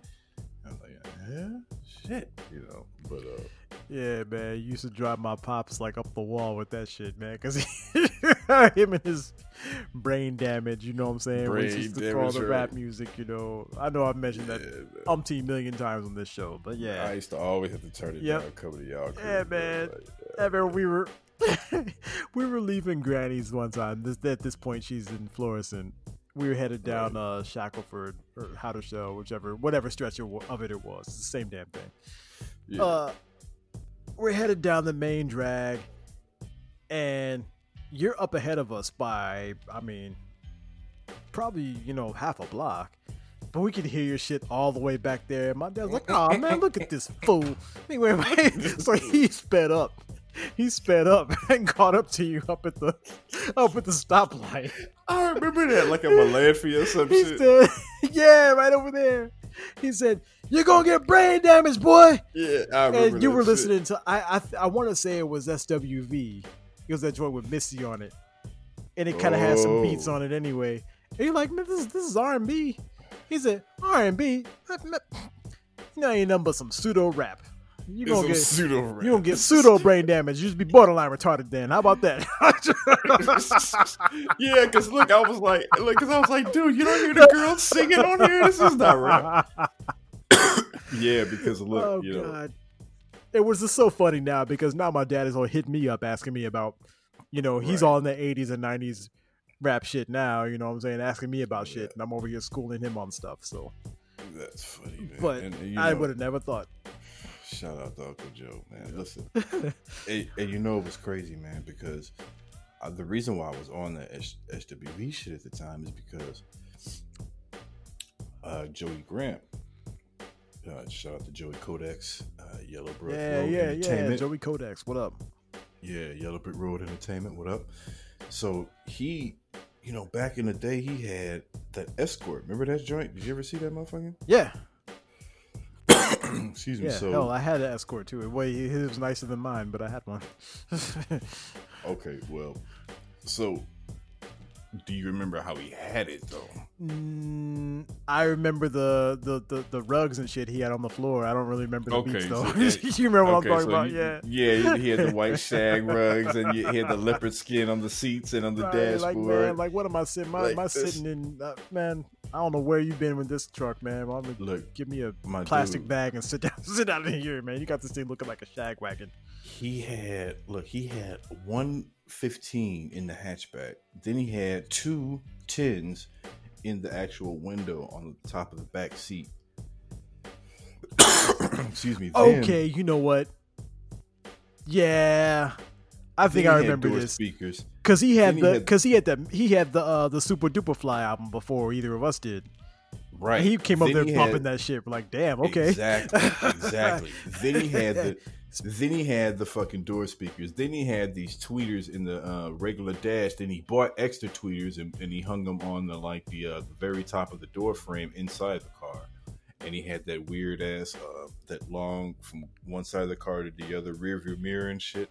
He was the first dude I knew that had a, a, a stereo face that folded down that talked to you when you got in the car, be like, "Hello" and shit like that. He was the first one to have all that shit. Yeah, and then he But- carried it in like he would take the little face out and have it on face in, off. in he his had pocket. yeah. He was the, he was the first one that had all that shit. Like then nobody Okay, had that shit. I was like, oh, you now. pulled the fucking face off, son. I was like, Yeah. cra- yeah.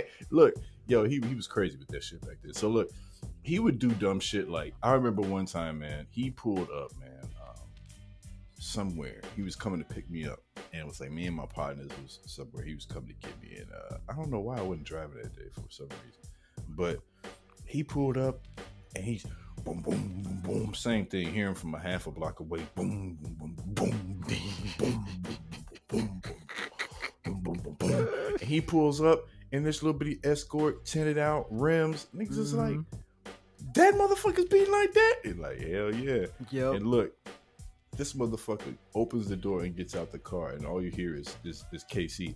All my life. and nigga, niggas' jaws drop, dog. Like drop. You hear me? We like, wait a minute. That's what you was playing? right, where whole the fuck time? you find beats in there? And he was like, yeah. What are you talking about? He was like, that shit was beating like. He was like, oh yeah, R and B beats like a motherfucker. Y'all didn't know that shit? That's some of the beating this shit out. And man, listen. After that, that's when I went and got the K-Ci and JoJo album when they first had that album come out. I went and got. uh I had already had a couple of Mary J. Blige joints, but the one she had out at the time was "Share My World." I went and got that. I went and got SWV. They had released my ten, uh, releasing some Yeah, tension. Release Some Tension. That was the album. That album was dope though. That album was actually really good. Uh, I got the Ginuwine album, the second one. Uh, uh, oh, uh, was that 100% Ginuwine? hundred percent. Yeah. Now listen. Wait a minute, don't you hear me, baby? Listen, man. That was banging. Oh, that was banging. Listen. All of Aaliyah's shit at the time. Whew. Listen, because I was not an R&B guy at all, but see, I learned. In fact, I learned from you. Because you be listening to R. Kelly and shit, and I'd be like, man, I don't like that. I can't stand this shit. You'd be like, man, that's not for me. That's for bitches. Right. you can't say it like that, but basically, that was, that was Katt Williams' quote. But Right. but basically, that's what you were saying. Like, man, but when I have girls in the car, like that. Now, th- so I learned, like, okay, well, I don't like that, but you know, I, I like this Erykah Badu shit. I like this D'Angelo. Like, okay, Oh, oh. now I know. Ah, okay. Now I Oh, learned, like, oh. okay, so yeah, switch. So, so, so Mhm. when you that because, I mean, yeah, you know, like, like headed to or from somewhere. You know what I'm saying? You got a chick with you. You know what I'm saying? Like, pull out, and say, oh, I got this. You know, throw it in there. That because they want to hear my Ras Kass or whatever the fuck I had in there. Right, exactly, exactly. They don't want to hear that shit, right? Yeah. So exactly. Now look, and it's funny that you bring up Erykah Badu. So remember when I was just telling you about the story about me and Mike and all them, and we not pulling up to no little Kim, right? Right. So fast forward about a year and a half from '98, from then when I'm bumping the SUV and, and the SWV and all that shit. So we had I was in Umsel's apartment and uh, working at UPS then, and I had the neon by this point, Oh, yeah, remember? The, yeah, yeah, yeah. the little uh, RT joint. It was the stick shift, Mm-hmm. and I had the uh, I had beats in that because um, we were still cool with that one cat that was getting us them uh, them ten inches, those pairs for eighty bucks, and the the, the I got the twelves for ninety six. So I had some twelves, and, and, and, and I had an Alpine, just nicely set up.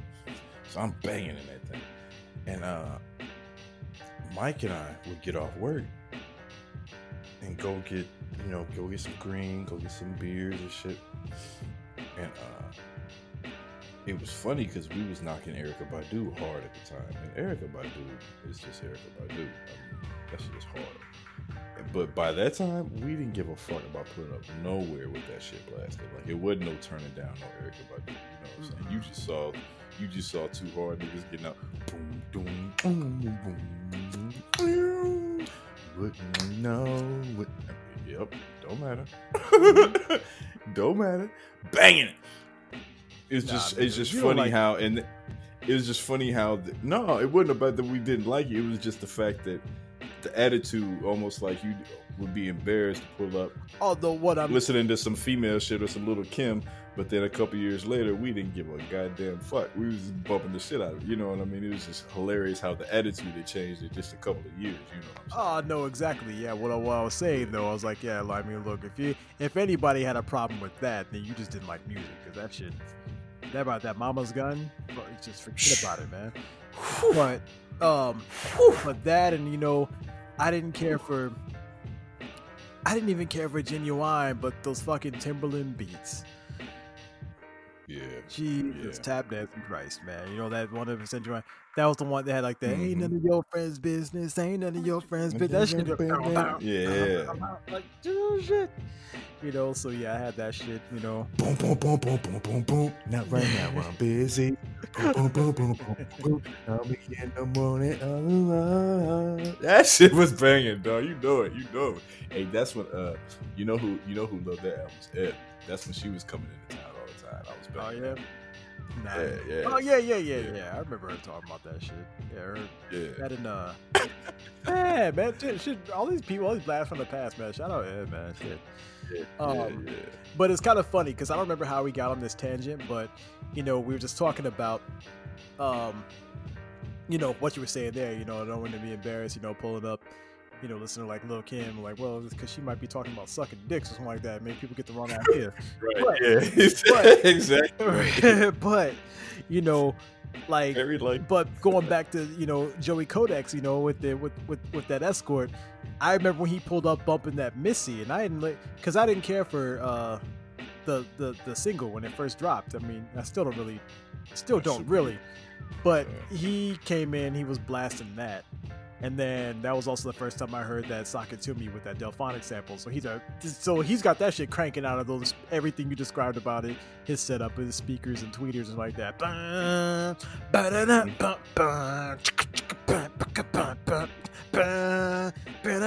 I'm like, okay, I have to buy this too. yeah, that's that, that whole album. And then Da Brat Verse came in and cleaned it up at the end. Like, good God. But you know, um, you know, you know, what was the song that he played for me? Because I wasn't the biggest Supa Dupa Fly fan either. But the song that made me go get the album was uh, what was that? Uh, Beep Me Nine One One. Oh, yeah, yeah, yeah, yeah. Mhm. That shit. Woo. Hey man, look, every every place that I'm actually singing, please edit that out and put the songs in.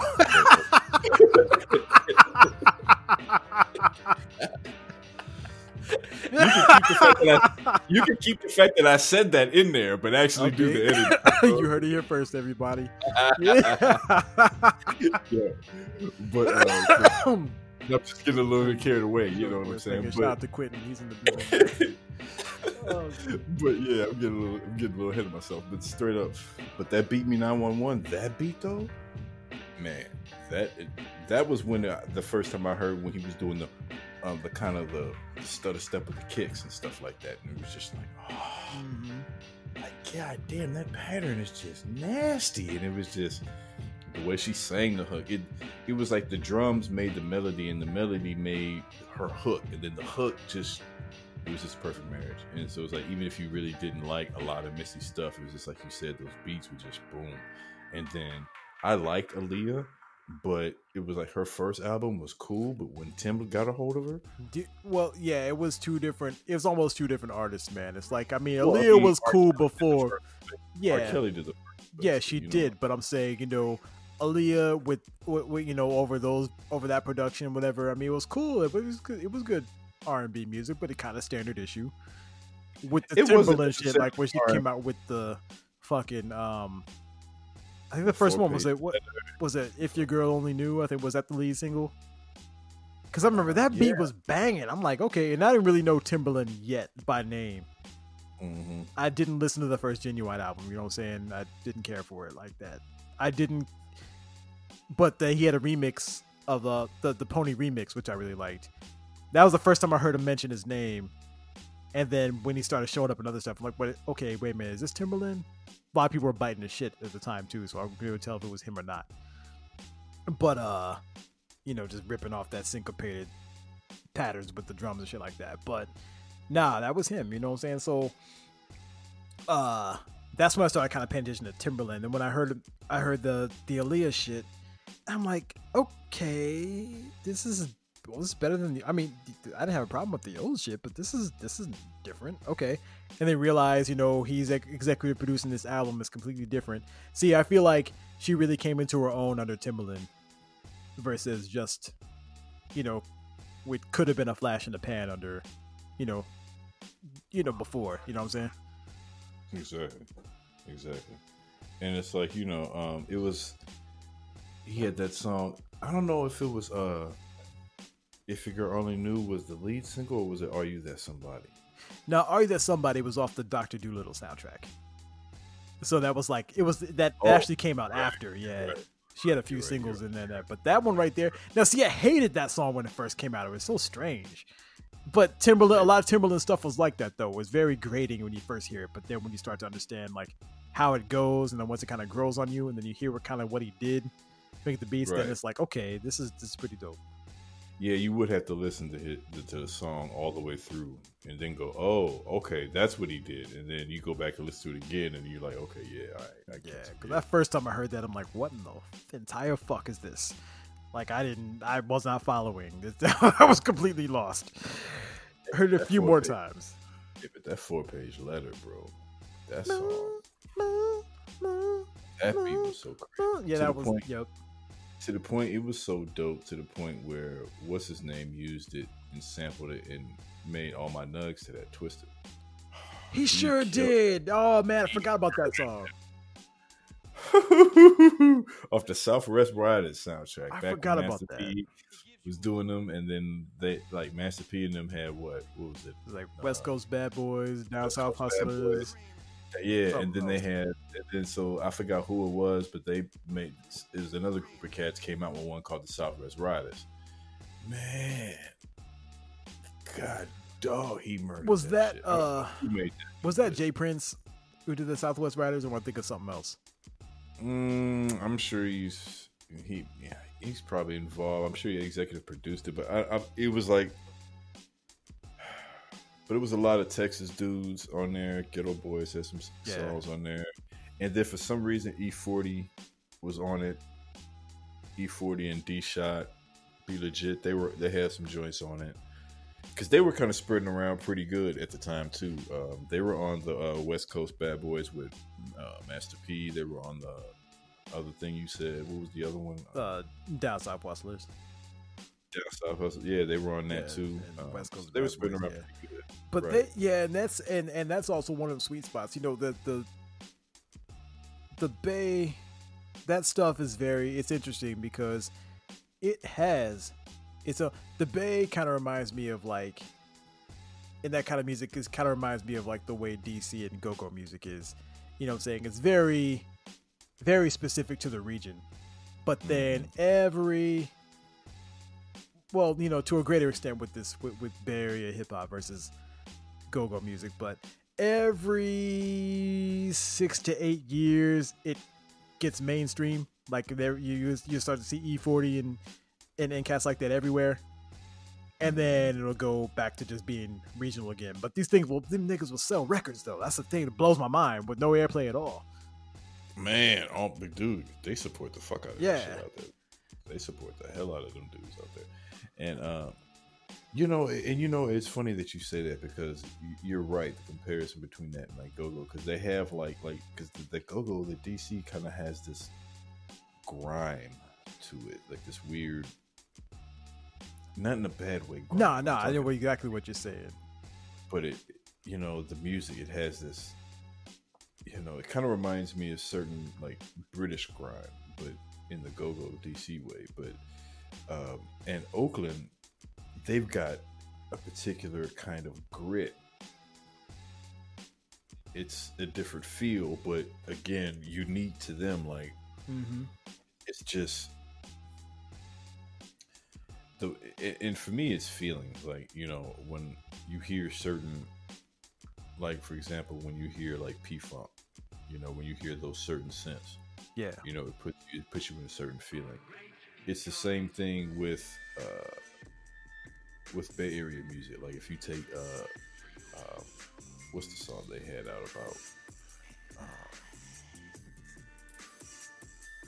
That who had tell out. me what you go Oh yeah, yeah. Okay. Tell me where to go. Yeah. Yeah, like some of the sounds that were in there were like specific bass sounds, all still West Coast, but shit that I hear in a lot of Bay, like the sense is there, but the, they're they're different notes. You know what I mean? It's like it's a little bit different. Um, the the P Funk's more dragged out. Mm-hmm. It's more it's more funked out, smoked out, Yep. out. Where the the bass shit is more. I mean, it's the same sense, but it's it's a little bit hyper. It's like you It's feel the machine getting warm Yeah, while you're listening to it in your headphones. Like you, if I, if that makes any sense at all. Yeah, you know what I'm saying? it's just feel, and but you're right because DC does the exact same shit. You know, something will happen every however many years, and then Yeah, it's a little less frequent with the DC shit. It kind of stays where, it's, but it, yeah, exactly what I mean, right? It there's a point every once in a while where it kind of becomes mainstream and everybody kind of knows about it. And then tomorrow it's gone. It's back to how it was. You know what I'm saying? But it never really goes anywhere. It's there. You're just not going to hear it on the radio, right? Like like when you mentioned "Tell Me When It Goes," because like right around that point, you know, this is what 2007, maybe ish, yeah, eight, maybe. I don't know. Right, right, right, in, right in that pocket. That's when you were seeing everybody like you know E-40 and Keak da Sneak and you know all them cats. You would hear you you would hear about all of them. San Quinn. You would hear all of them like right around that time. They'd be everywhere. And then now I, you know, I can't remember the last time I heard some of the lesser known guys. You know, Yeah, at least at least you know if I didn't go looking for them, I guess is what I mean. Ghost Ride the Wheel. Man, shit. Yeah, man.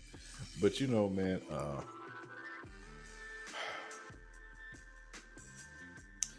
So another thing I have to say this real quick, man. Um I was talking to another partner of mine about this and I wanted to mention this in the podcast. I think I may have mentioned this before, but if I haven't, I'm gonna officially say it now. I think, in my opinion, Westside Gunn is to Griselda what Pimp C was to UGK. Like he's their Pimp C. Hmm.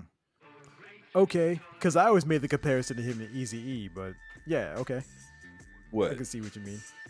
What you mean? You talking about uh West? Yeah, like he's like their Easy E. No, that's it, same same But comparison. yeah, yeah, I'm saying, I'm saying, yeah, I, I was, I was, that's what I'm saying. I like that comparison, you know, with the Pimp C, you know what I'm saying? Because like I, I, you know, I didn't think to go there, but yeah, that makes sense. Because you know, I always said, I always went Easy E.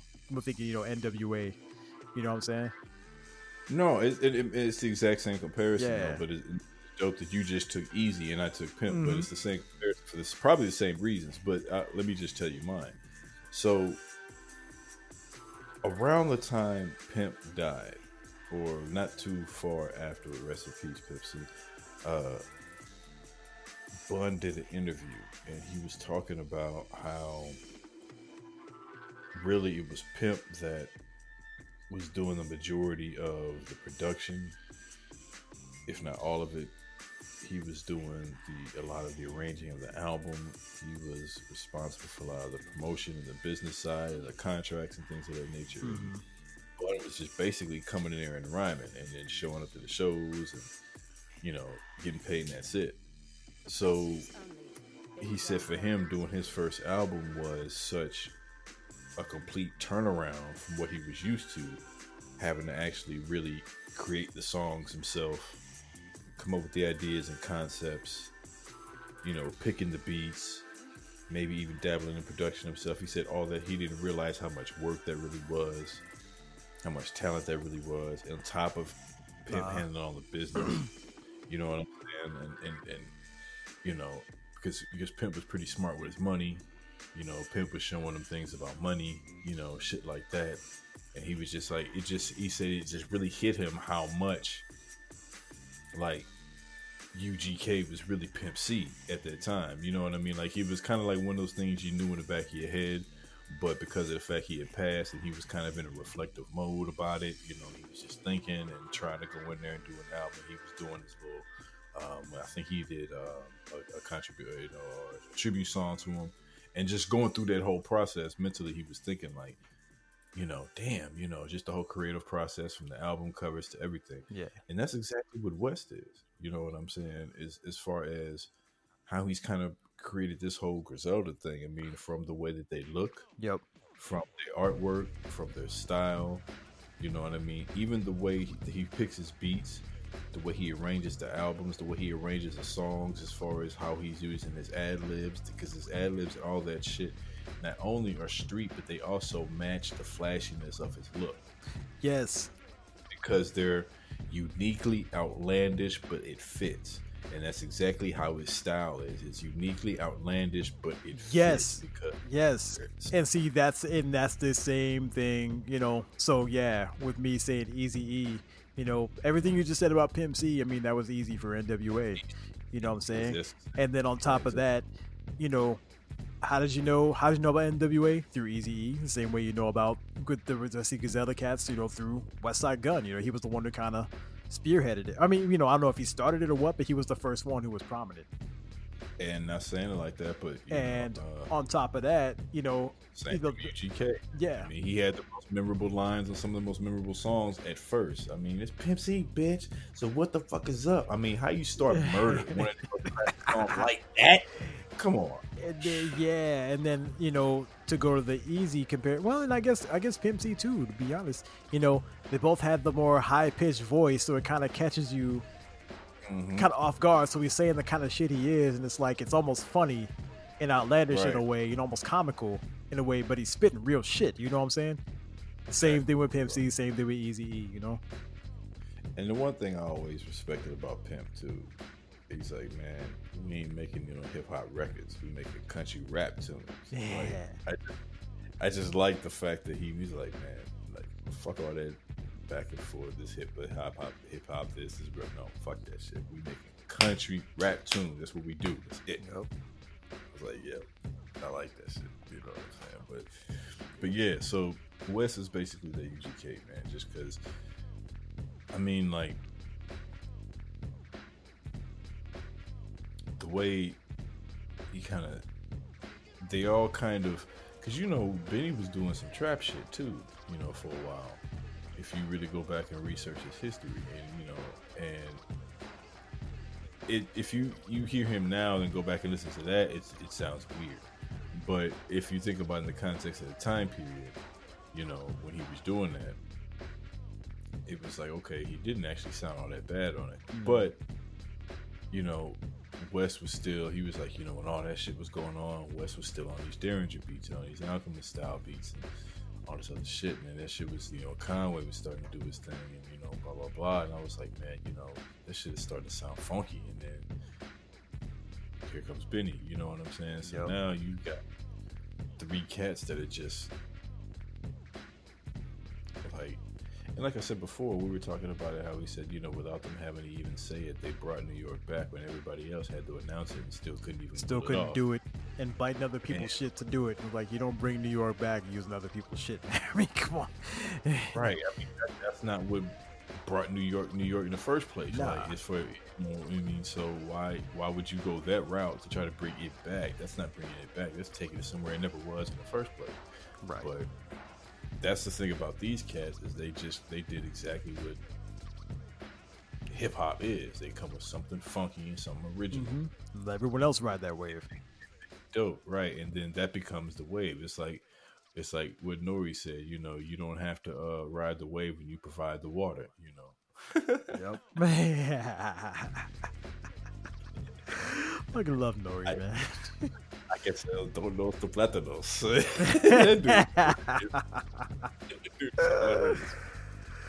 oh man, yeah. Shout out to Nori, man. Shout out to Drink Champs. You know. His song Big But, Chain uh, is actually pretty good. How me came out with it. I, I I was knocking that Big Chain song he had. I like that. That was pretty dope. See, I didn't hear the whole album, but that's one of those that came up. Yeah, it came up in the in the weekly mix one day. So like, okay, new Nori shit. That's what's up. That's But, uh, him and his right? Yeah. But uh oh, you know, a few more that I was listening to. You know, we got off on a tangent when I was going through that. I stopped off on the um, Flatbush Zombie shit. I mean, again, you know, them guys never disappoint me. You know, they just get better. That that production style just the production style just gets more and more refined as they go along, and they just man, they keep hitting them shrooms and going to the studio. I'm like, you know what? If it's good enough for you, it's good enough for me. So there you go. But um, uh, I'm still waiting on a new Joey Badass album, but he came up with a with like a like a single, like three track single. You know what I'm saying? This one with Pusha T on is really dope. Uh, Oh, yeah. forgot the name of the track though. It's called uh oh no explanations. Okay, And uh good. yeah, doesn't sound like a Swizz Beatz, but it does. But it is. Um. Listen to it. Yeah, yeah. Swizz, you know, and I we've talked about him in the past too. You know, he is someone I couldn't stand for the longest when he first came out with that one finger on the Casio keyboard shit, and then he finally came out when it with when he got to Ghetto Stories with that album. That's when he really started to kind of where musically he gotten better, you know, with the instruments, but then he also started blending in samples and just doing a whole lot more shit. And then he's been he's been improving ever since then. So yeah, but uh. God, I'm trying to think. I mean, yeah, we mentioned we, we already mentioned the. Uh, It's funny. I was playing the Ghetto Stories earlier this summer because it's a good uh, album, man. I had just came across the actual CD. Oh yeah, like, oh shit. Because I I was looking for uh I found that that Red Bull disc, you know, looking through other CDs or whatever, and I ended up remixing that Red Bull joint. Mhm. And uh, but in the midst of finding that disc, I found some other CDs, and Ghetto Stories was one of them. And I was like, dang, I forgot about the song he had with Ron Isley on there. Uh, he had a couple of uh, joints on there. It was pretty good. The song he had with Shine, Mm. Shine, Shine. Remember that? Yeah. Uh, that was, you know. Uh, I was like, man, this this album really wasn't all that bad.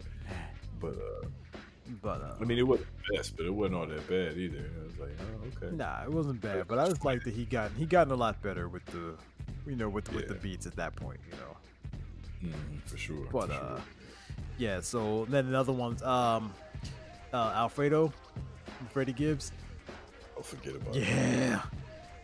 Yeah. That and I'm still listening to uh I mean this came back out way in the beginning of the year, but I didn't uh I don't think I found out about it till maybe March or late March, early April. And I've been still bumping ever since is that uh the professionals, the Madlib and Ono. Oh yeah. Yeah. Oh yeah. Yeah, yeah, yeah. You know, shit. Them dudes. And you know, that's the thing about Oh No Man. I like it. I like his production style so much, and then for him to disappoint me in that damn uh, massive field, Man, no, the beat the the rhythm roulette Let- Bro. yeah, man. I- oh, because on his album he's got two beats that use video games video game samples and they use the fuck out of them too i mean they really just he really just ripped ass you know what i'm saying on them beats so when he goes on this rhythm roulette he goes and picks up n64 games i'm like oh shit this is this is it he's about to school y'all man that was one of the weakest beats i ever heard bro i'm like come on man I was like, shit. i know LP that was better than that. His fucking MP wasn't even working. I know it's a crapshoot with that thing, but I would have thought that you know, oh no, will come out with something, you know, on a with video games. It didn't sound right though. Nah, it didn't sound right. Nah, at I was- I was like, Yeah, Damn. now I was mad at that. I do, I do remember that. I remember, in fact, in fact, I think I immediately went to WhatsApp with you. I'm like, tell me you've seen this. Oh no, Rhythm Mhm. Roulette, and you're like, yeah, I saw it. It wasn't that good. I'm like, okay, so it wasn't just me. that's it, man. And that's another thing. When the fuck did they stop that shit altogether? I don't know like, because I, Like a few months ago, but even then, it had been like months since the last one. I fell behind on it, definitely. So, I mean, there's a whole lot of episodes I haven't seen. They used to come out with them at least like oh, once a month. or They used to be like, yeah, like a couple, like a couple a week for a while. Then it got to be like once a month, and then it like went away Now- and then came back. Yeah, it's like it's like whenever someone thinks about it now, it's like, oh yeah, let's do it with a roulette. That's kind of how it is Yeah. now. But it's like because I go back and watch all of them just because I still like them. I still do too, man. It's been a while since I have watched them, but I mean, people, you if you want to, you want to Because out for a while, and just chill and just watch something interesting at the same time. Just Mhm. just Google rhythm or you know go on YouTube, type in rhythm roulette, and just pick any random one and just watch. Because dude, there was there was shit on there. There was producers on there that at the time I was like, okay, I've never heard of these guys, but they got some, you know, the shit. It was pretty good with roulette. Who now I fucking listen to, Yeah. and then I'm going back and I'm like, oh shit, Daringer had a rhythm roulette. Oh Mhm. shit, rhythm roulette. Yep. And I was like, oh fuck, that's right. And then it's kind of made me re-enjoy watching them and shit. You know. Right. Shout out and shout out to Knots for fucking doing the whole rhythm roulette with one Daft Punk album. God, like Man, shit. That dude. I can't remember who who it was or what record they used. I know they had this RG Bargy shit. But I already made a beat that was just fucking ridiculous. Like who had that? I I I couldn't even tell you. It was years ago when I saw it and I can't remember. You took wait, what what record was it? The album or the group was called RG Bargy. It, it sounds like something British, but I don't know. I couldn't tell you. That wasn't Cardiak, was it? No, it wasn't Cardiak, but but see, that's another one when you're talking about you know where you go back and listen to these guys and be like, oh shit, you know he had a rhythm roulette. That's see, Cardiak. I didn't know about him that much. I don't I don't think I knew about him before that. So after the fact, when I go and hear his shit, I'm like, okay, now I see why he did that. You know why he hit that rhythm roulette out of the park. This guy's pretty dope. Yeah, and he's the one that did Dice Pineapples for uh was that Drake? Or some shit? I think that was Okay. Drake. He did Dice Pineapples. Yeah, he did And that. then uh, Lee Bannon, he does a lot of stuff for Pro Era. He, Mhm. yeah, he Yeah, did a good one. Yeah, yeah.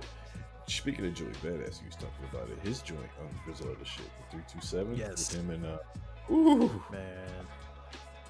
and uh, and my man Tyler though, man. Um,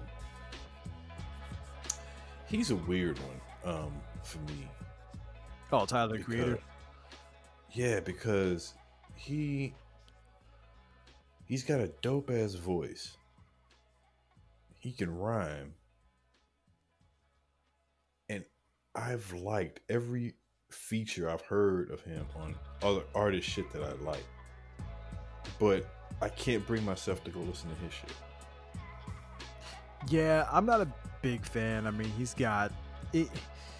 There's a couple tracks off of it. He had an album called Cherry Bomb. I want to say like maybe it was it was pretty it's pretty old at this point. I want to say that was maybe 2014. Yeah. Didn't he have a song called I mean uh album or something called Monster also or some shit? He may have. I couldn't tell you, but but yeah, he had an album called Cherry Bomb. It has some some some stuff on it. But God, he's so straight. I can't. And this is coming from somebody who listens to Kool Keith and Jedi Mind Tricks and shit like that. You know, this, this guy. I don't know. For some reason, I, he doesn't. I, he just doesn't click with me. man and uh, yeah he yeah he's definitely not cool key but uh the thing about him though is like okay so when i heard him on game shit it was uh martians vs goblins it was him game and lil wayne Mm-hmm. he crushed that shit he crushed it like he sounded like he should be rhyming with these dudes all the time like and then on this shit with this this Griselda shit, he crushed that shit, in my opinion. Like his verse was banging. I was like, damn. you know, every feature I hear Tyler on, some shit like that, like, cause I don't go looking for Tyler. I just end up running across him if he jumps on somebody's shit that I'm already listening. Same, yeah. And, but every time I run across him, I be like, damn, son is dope. But uh, I've caught a video on YouTube or some shit from his regular shit, and then I'll be like, Yeah. nah. This is like if Donald Glover like still hadn't made it. That's what his music would sound like. You know what I'm saying? right. Yeah. He's, his shit's already depressing enough, you know. Like, but that's another dude who I actually thought was pretty dope, man. Um, I like this Camp album. That was pretty dope. New uh, Donald Glover. Yeah. See, Yeah, he- Gambino. Chi- I like that Camp. That outside was pretty dope. I've never listened to a full album by the guy, to be honest with you. He's not bad. It's just for whatever reason, I just never venture over into his into his catalog. I mean, is there something I should check out on there that I mean, check out the camp shit. That's a little bit older. I haven't gotten into his newer stuff. Like I said, once he started getting depressing, like after uh, uh because it's not bad. I mean, you know, some of these songs, like I said, you know, some that I don't know too many the songs of his that I don't like, but I mean that they're but the albums I yeah I never listened to an album in its entirety. None of his. now the album now the album he came out with with the uh, with the German cat not too long ago when everybody thought it was Macy Gray at first. Uh, Oh, that um, yeah, yeah, Redbone. Yeah, Waybone, Redbone, yeah. So uh, that album was pretty good, but that was like one of his first really good albums since he had like a couple of sleepers in between. There, See, you know and I like that song, but that you know, ask me something else off the album, I don't know it because I never listened to it. it's just that I, I don't know what it is about him. I just can't do it. But the kid that produced that shit, he's uh, he's either from German or Switzerland or some shit like that. Sure. Uh, I can't think of his name right now. I don't want to mispronounce it, fuck it up. But Yeah, uh, it wouldn't surprise me because Jorgensen or something like Mhm. that. But anyway, uh, he was doing some shit with uh, Adrian Younge Hmm. in the. Uh, I think he had some shit in the uh, Luke Cage shit too.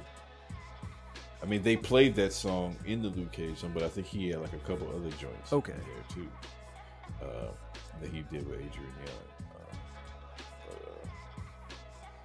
uh, okay, but yeah, he's pretty dope. But yeah, I just you know random tangent. But yeah, no, I I, I like Childish Gambino, man. I was just throwing that in there because uh, we were talking about Donald. I was saying that you know Right. that dude was Donald Glover, but worse. But yeah, Hmm. but yeah, he's pretty dope, man. Uh, you ever watch that show Atlanta? Uh, I've seen. I started the first season like months ago. I only got a few episodes in and then got distracted with other shit. But nah, it's a good show. Yeah, I gotta go I back gotta to it. in.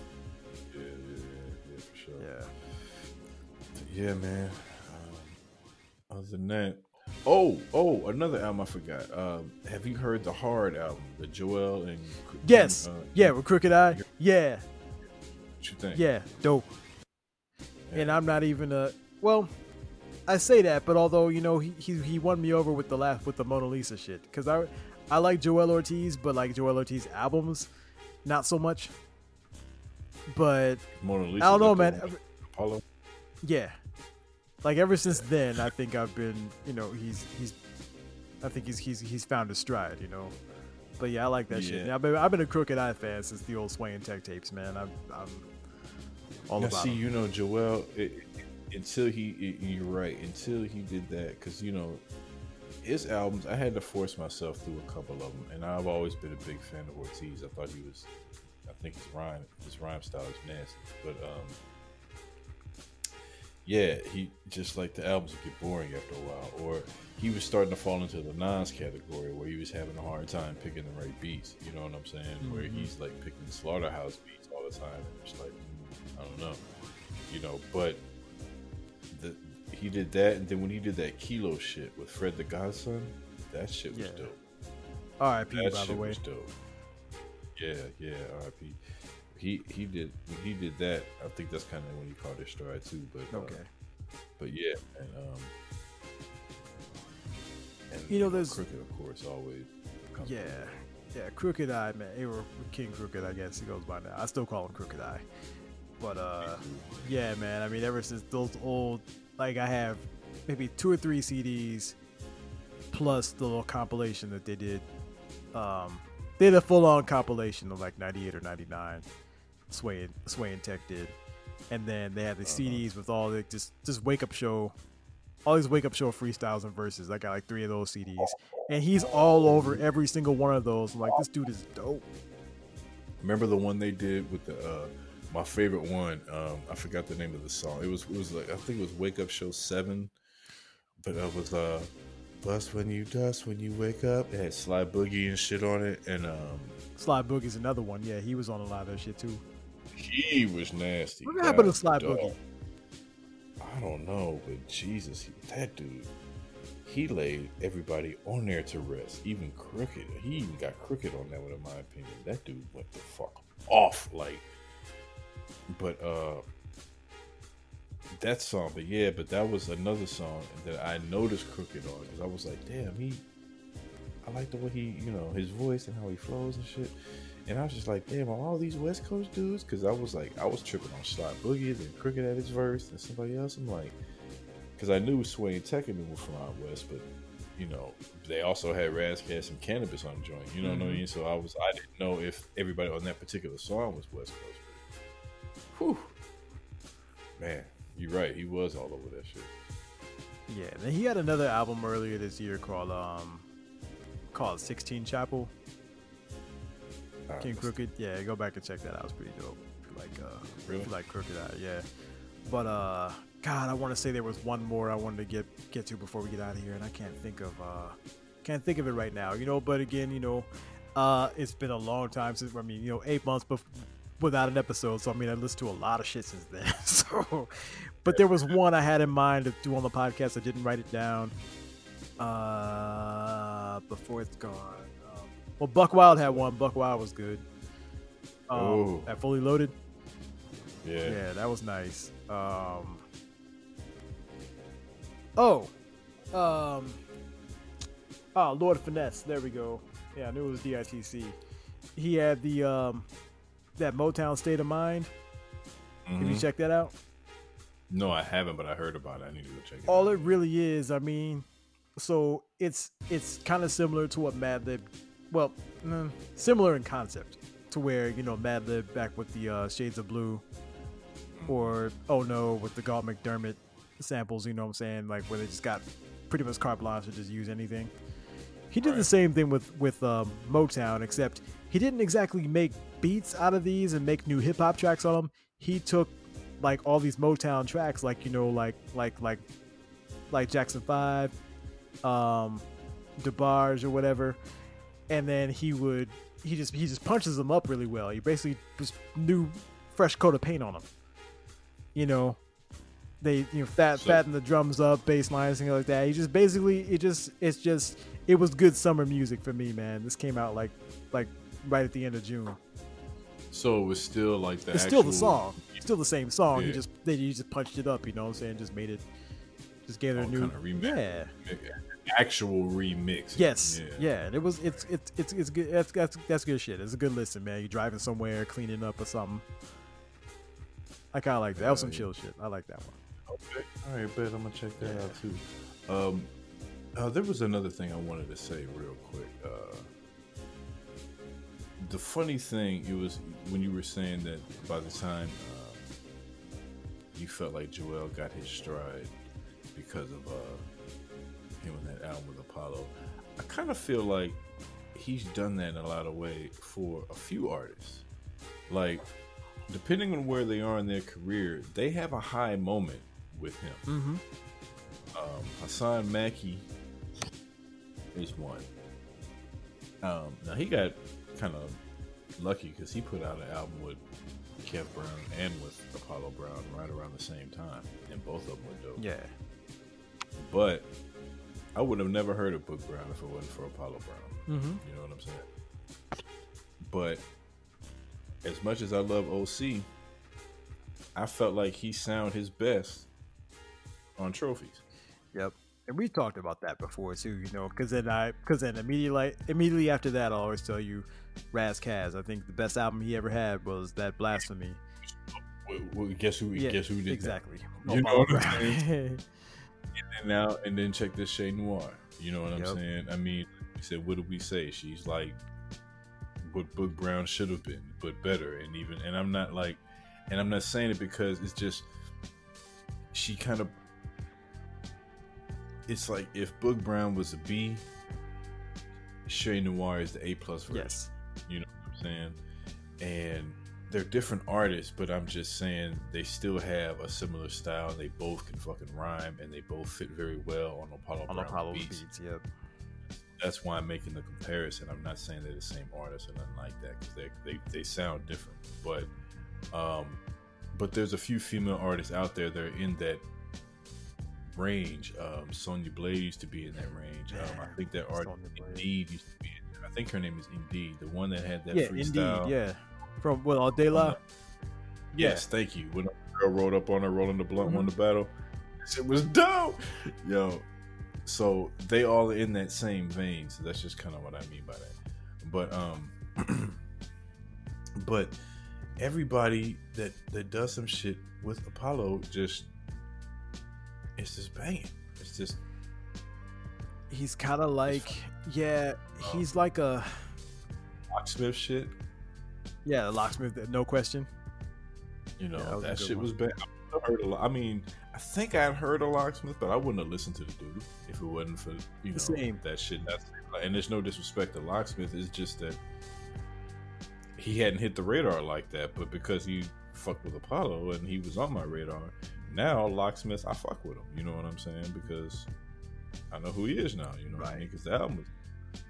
And then the shit that uh, OC has done afterward, it doesn't sound like the way it sound on trophies. You know what I'm saying? It's just, just like, you know, Yeah. Yeah. Um I put Planet Asia on the list, although I would say he already Pain Language, he had an album in like 2008, which is the one that kind of brought him to, I, I think that's where he turned the corner again because I like Planet Asia a long time ago, but then he just kind of got stale in a lot of ways, you know, in my opinion. But Pain Language back in 2008, that was the one he did that with uh, DJ Muggs. That was dope as fuck, and he's never looked back since. But he's done a couple. He's done a few a few uh, projects with Apollo. Who? Planet Asia? Yeah, he's done. Uh, he did the anchovies. Mhm. That shit was dope. Um, what else did he do? He did. uh How was it called? It was a few years before that though. It was uh, the fuck was it? Uh, Abrasions. I think it's what it was called. Ah, you're right. Abrasions. Yeah, yeah. And then yeah. he still has Apollo, you know, on some of his other, on some of his other stuff. Yeah, Yeah. But you know, I got into. Uh, I kind of went on a Planet Asia run for a minute. Like, um, like so, abrasions was one. Uh, the Bob Mitzvah, uh, Egyptian merchandise, velour portraits, the Golden Buddha, um, Mansa Musa, Musa, yeah.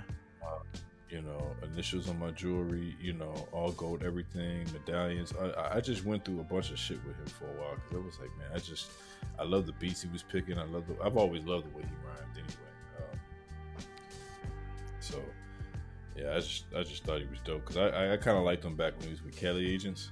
Yeah, me too. Then, you know what I'm saying? And uh, I had an album of of theirs back then. You know that was pretty dope. So it was like, yeah, man. I just, so yeah, I've always been a Planet Asia fan. Oh, I remember what it was. I was gonna say JMO Gang. That is uh J57, El Gant, and uh Ras Kass. They is that like their version of Xzibit, Be Real, and whatever his name is? Uh, who's the other guy? uh wait, Xzibit and Be The Real? dude- Yeah, Xzibit, Be Real, and the dude from the is it Defari? Is that- is that? Oh fuck. They made that- and uh, they came out with that song. Show you how to uh, show you how to kill a Well, man. so Nah. maybe Show you how to get away. Although, but see, Xzibit, Defari, Dilated, Alkaholiks, they're all Likwit Crew, so that's all one thing. But I'm But I don't. Ah, man.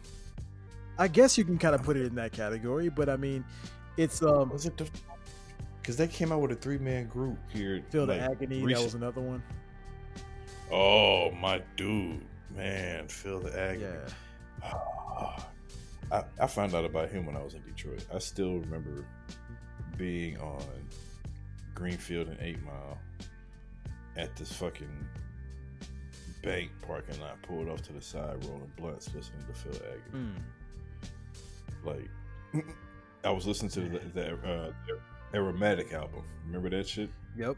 But uh. they had Clear the Lane on it. hmm But That was my shit. yeah, Clear the Lane was that. That, that was with with that uh with that Godfather sample on it. And him and um. Wait a minute. Was that? Was there was that was uh Phil Agony? Who was that? Him and Defari? Yeah. Okay. Yeah. Yeah. yeah. Defari, there. I trying to remember which one was it. Like, wait, was it Defari or was it somebody else? Okay, It yeah, yeah. Yep, With the, bars, yeah. with the rhythm of the night, like Elder Bars. Yeah, yeah, yeah, yeah. That was yeah, that Yeah. song, yeah. But uh, no. Yeah, yeah, Yeah, That was my but shit. J-Mo, so they kind of came out of nowhere to me because I want to say I heard something maybe about a year or so ago, but I didn't know they were a group. I thought they was just Ras Kass and two other cats on the song, man. But um, yeah, nah, they they they have a they have an EP out. This came out uh, yeah, maybe two years ago, just called J-Mo Gang. They got a new one called Walking with Lions, or newer one, I should say. That's dope. But Oh, yeah, Blu came out with another one too. Blu in Exile. They they did, and I haven't heard that one yet. I have not heard that one yet. But uh, you checked it out? A little bit. It's not bad. Blu Blu's one of them dudes where, for me, I have to listen to his thing in entirety because he'll have certain songs I don't like and then certain songs I love, Right. and then I. So when it's like that, I like to judge it on the entirety, and I haven't heard the entirety. But some of the songs that I've heard, it's typical Blu in Exile, but it's still good. Got you. So you know, um, but what, that album of uh blues that I was big into blue for a minute. Um, I had sampled him uh, in Exile back in the day when they had that fucking Below the Heavens album. But uh, their album, the, the new one they came out with, is called Miles. So if anybody wants to check that out, Okay. uh, I have heard. I didn't hear the album, but I have heard the one song, and it was called Miles Davis. yeah, Yeah. Okay. Yeah, yeah. So, uh, but his um the album that I was getting to him on was the uh, Good to Be Home. Remember that? Yeah. Yeah. I got into him on that, and then the shit he did with Nottz. Um, what was that shit called? Uh, something about gods and heavens or something like that. He did an album with him. Oh, good lord, I can't think of it off the top of my Gods and Spirit. That's what Okay. it is. I He did an album. with him. That was actually really good too. Um, so that's when Nottz was on his run when he was picking MCs and doing uh, albums with him. He did one with Mickey Factz, right. Yeah. There were Rod Digger and Rod Digger, and then rapper Big Pooh. Mhm. And he did one with Blu, and you know the Blu one was dope. You know, so I mean they all were dope, but Yeah. just, I'm just saying, we're talking about Blu. yeah, I like Blu. I gotta check that out. Yeah, I forgot about that. Yeah, I yeah I have heard the the Miles Davis song, but I haven't checked the album out yet. So mhm. yeah. yeah. All right. I Cool. Well, you know, uh, like, you know, you and I both kind of went into this episode doing, and you know, just kind of letting the listeners in on that. You know, we just want to come back and, you know, shoot the shit, just kind of, kind of reconvene and kind of collect ourselves and just talk about, just talk about some hip hop, talk about some other shit, talk about what we've been listening to, and try to get things back up and running. You know, like we had, I guess I should say we have you know a new way of we're kind of approaching this and kind of doing this but you know you're gonna see some different things on the show you know um that we kind of had in the pipeline already but just the way we got waylaid with covid shit i mean i think me and you basically because of covid we actually working more because of our respective jobs you know they kind of exploded and you know just the kind of work we're in they you know so that's why we didn't have time to do the show. So now that things have kind of started to slow down a bit, now here we are again. You know, hmm And uh, then I also, you know, I ended up having uh, a couple of projects. Yes, uh, yes. Oh, yeah, yeah, yeah. Talk about that before we get out of here.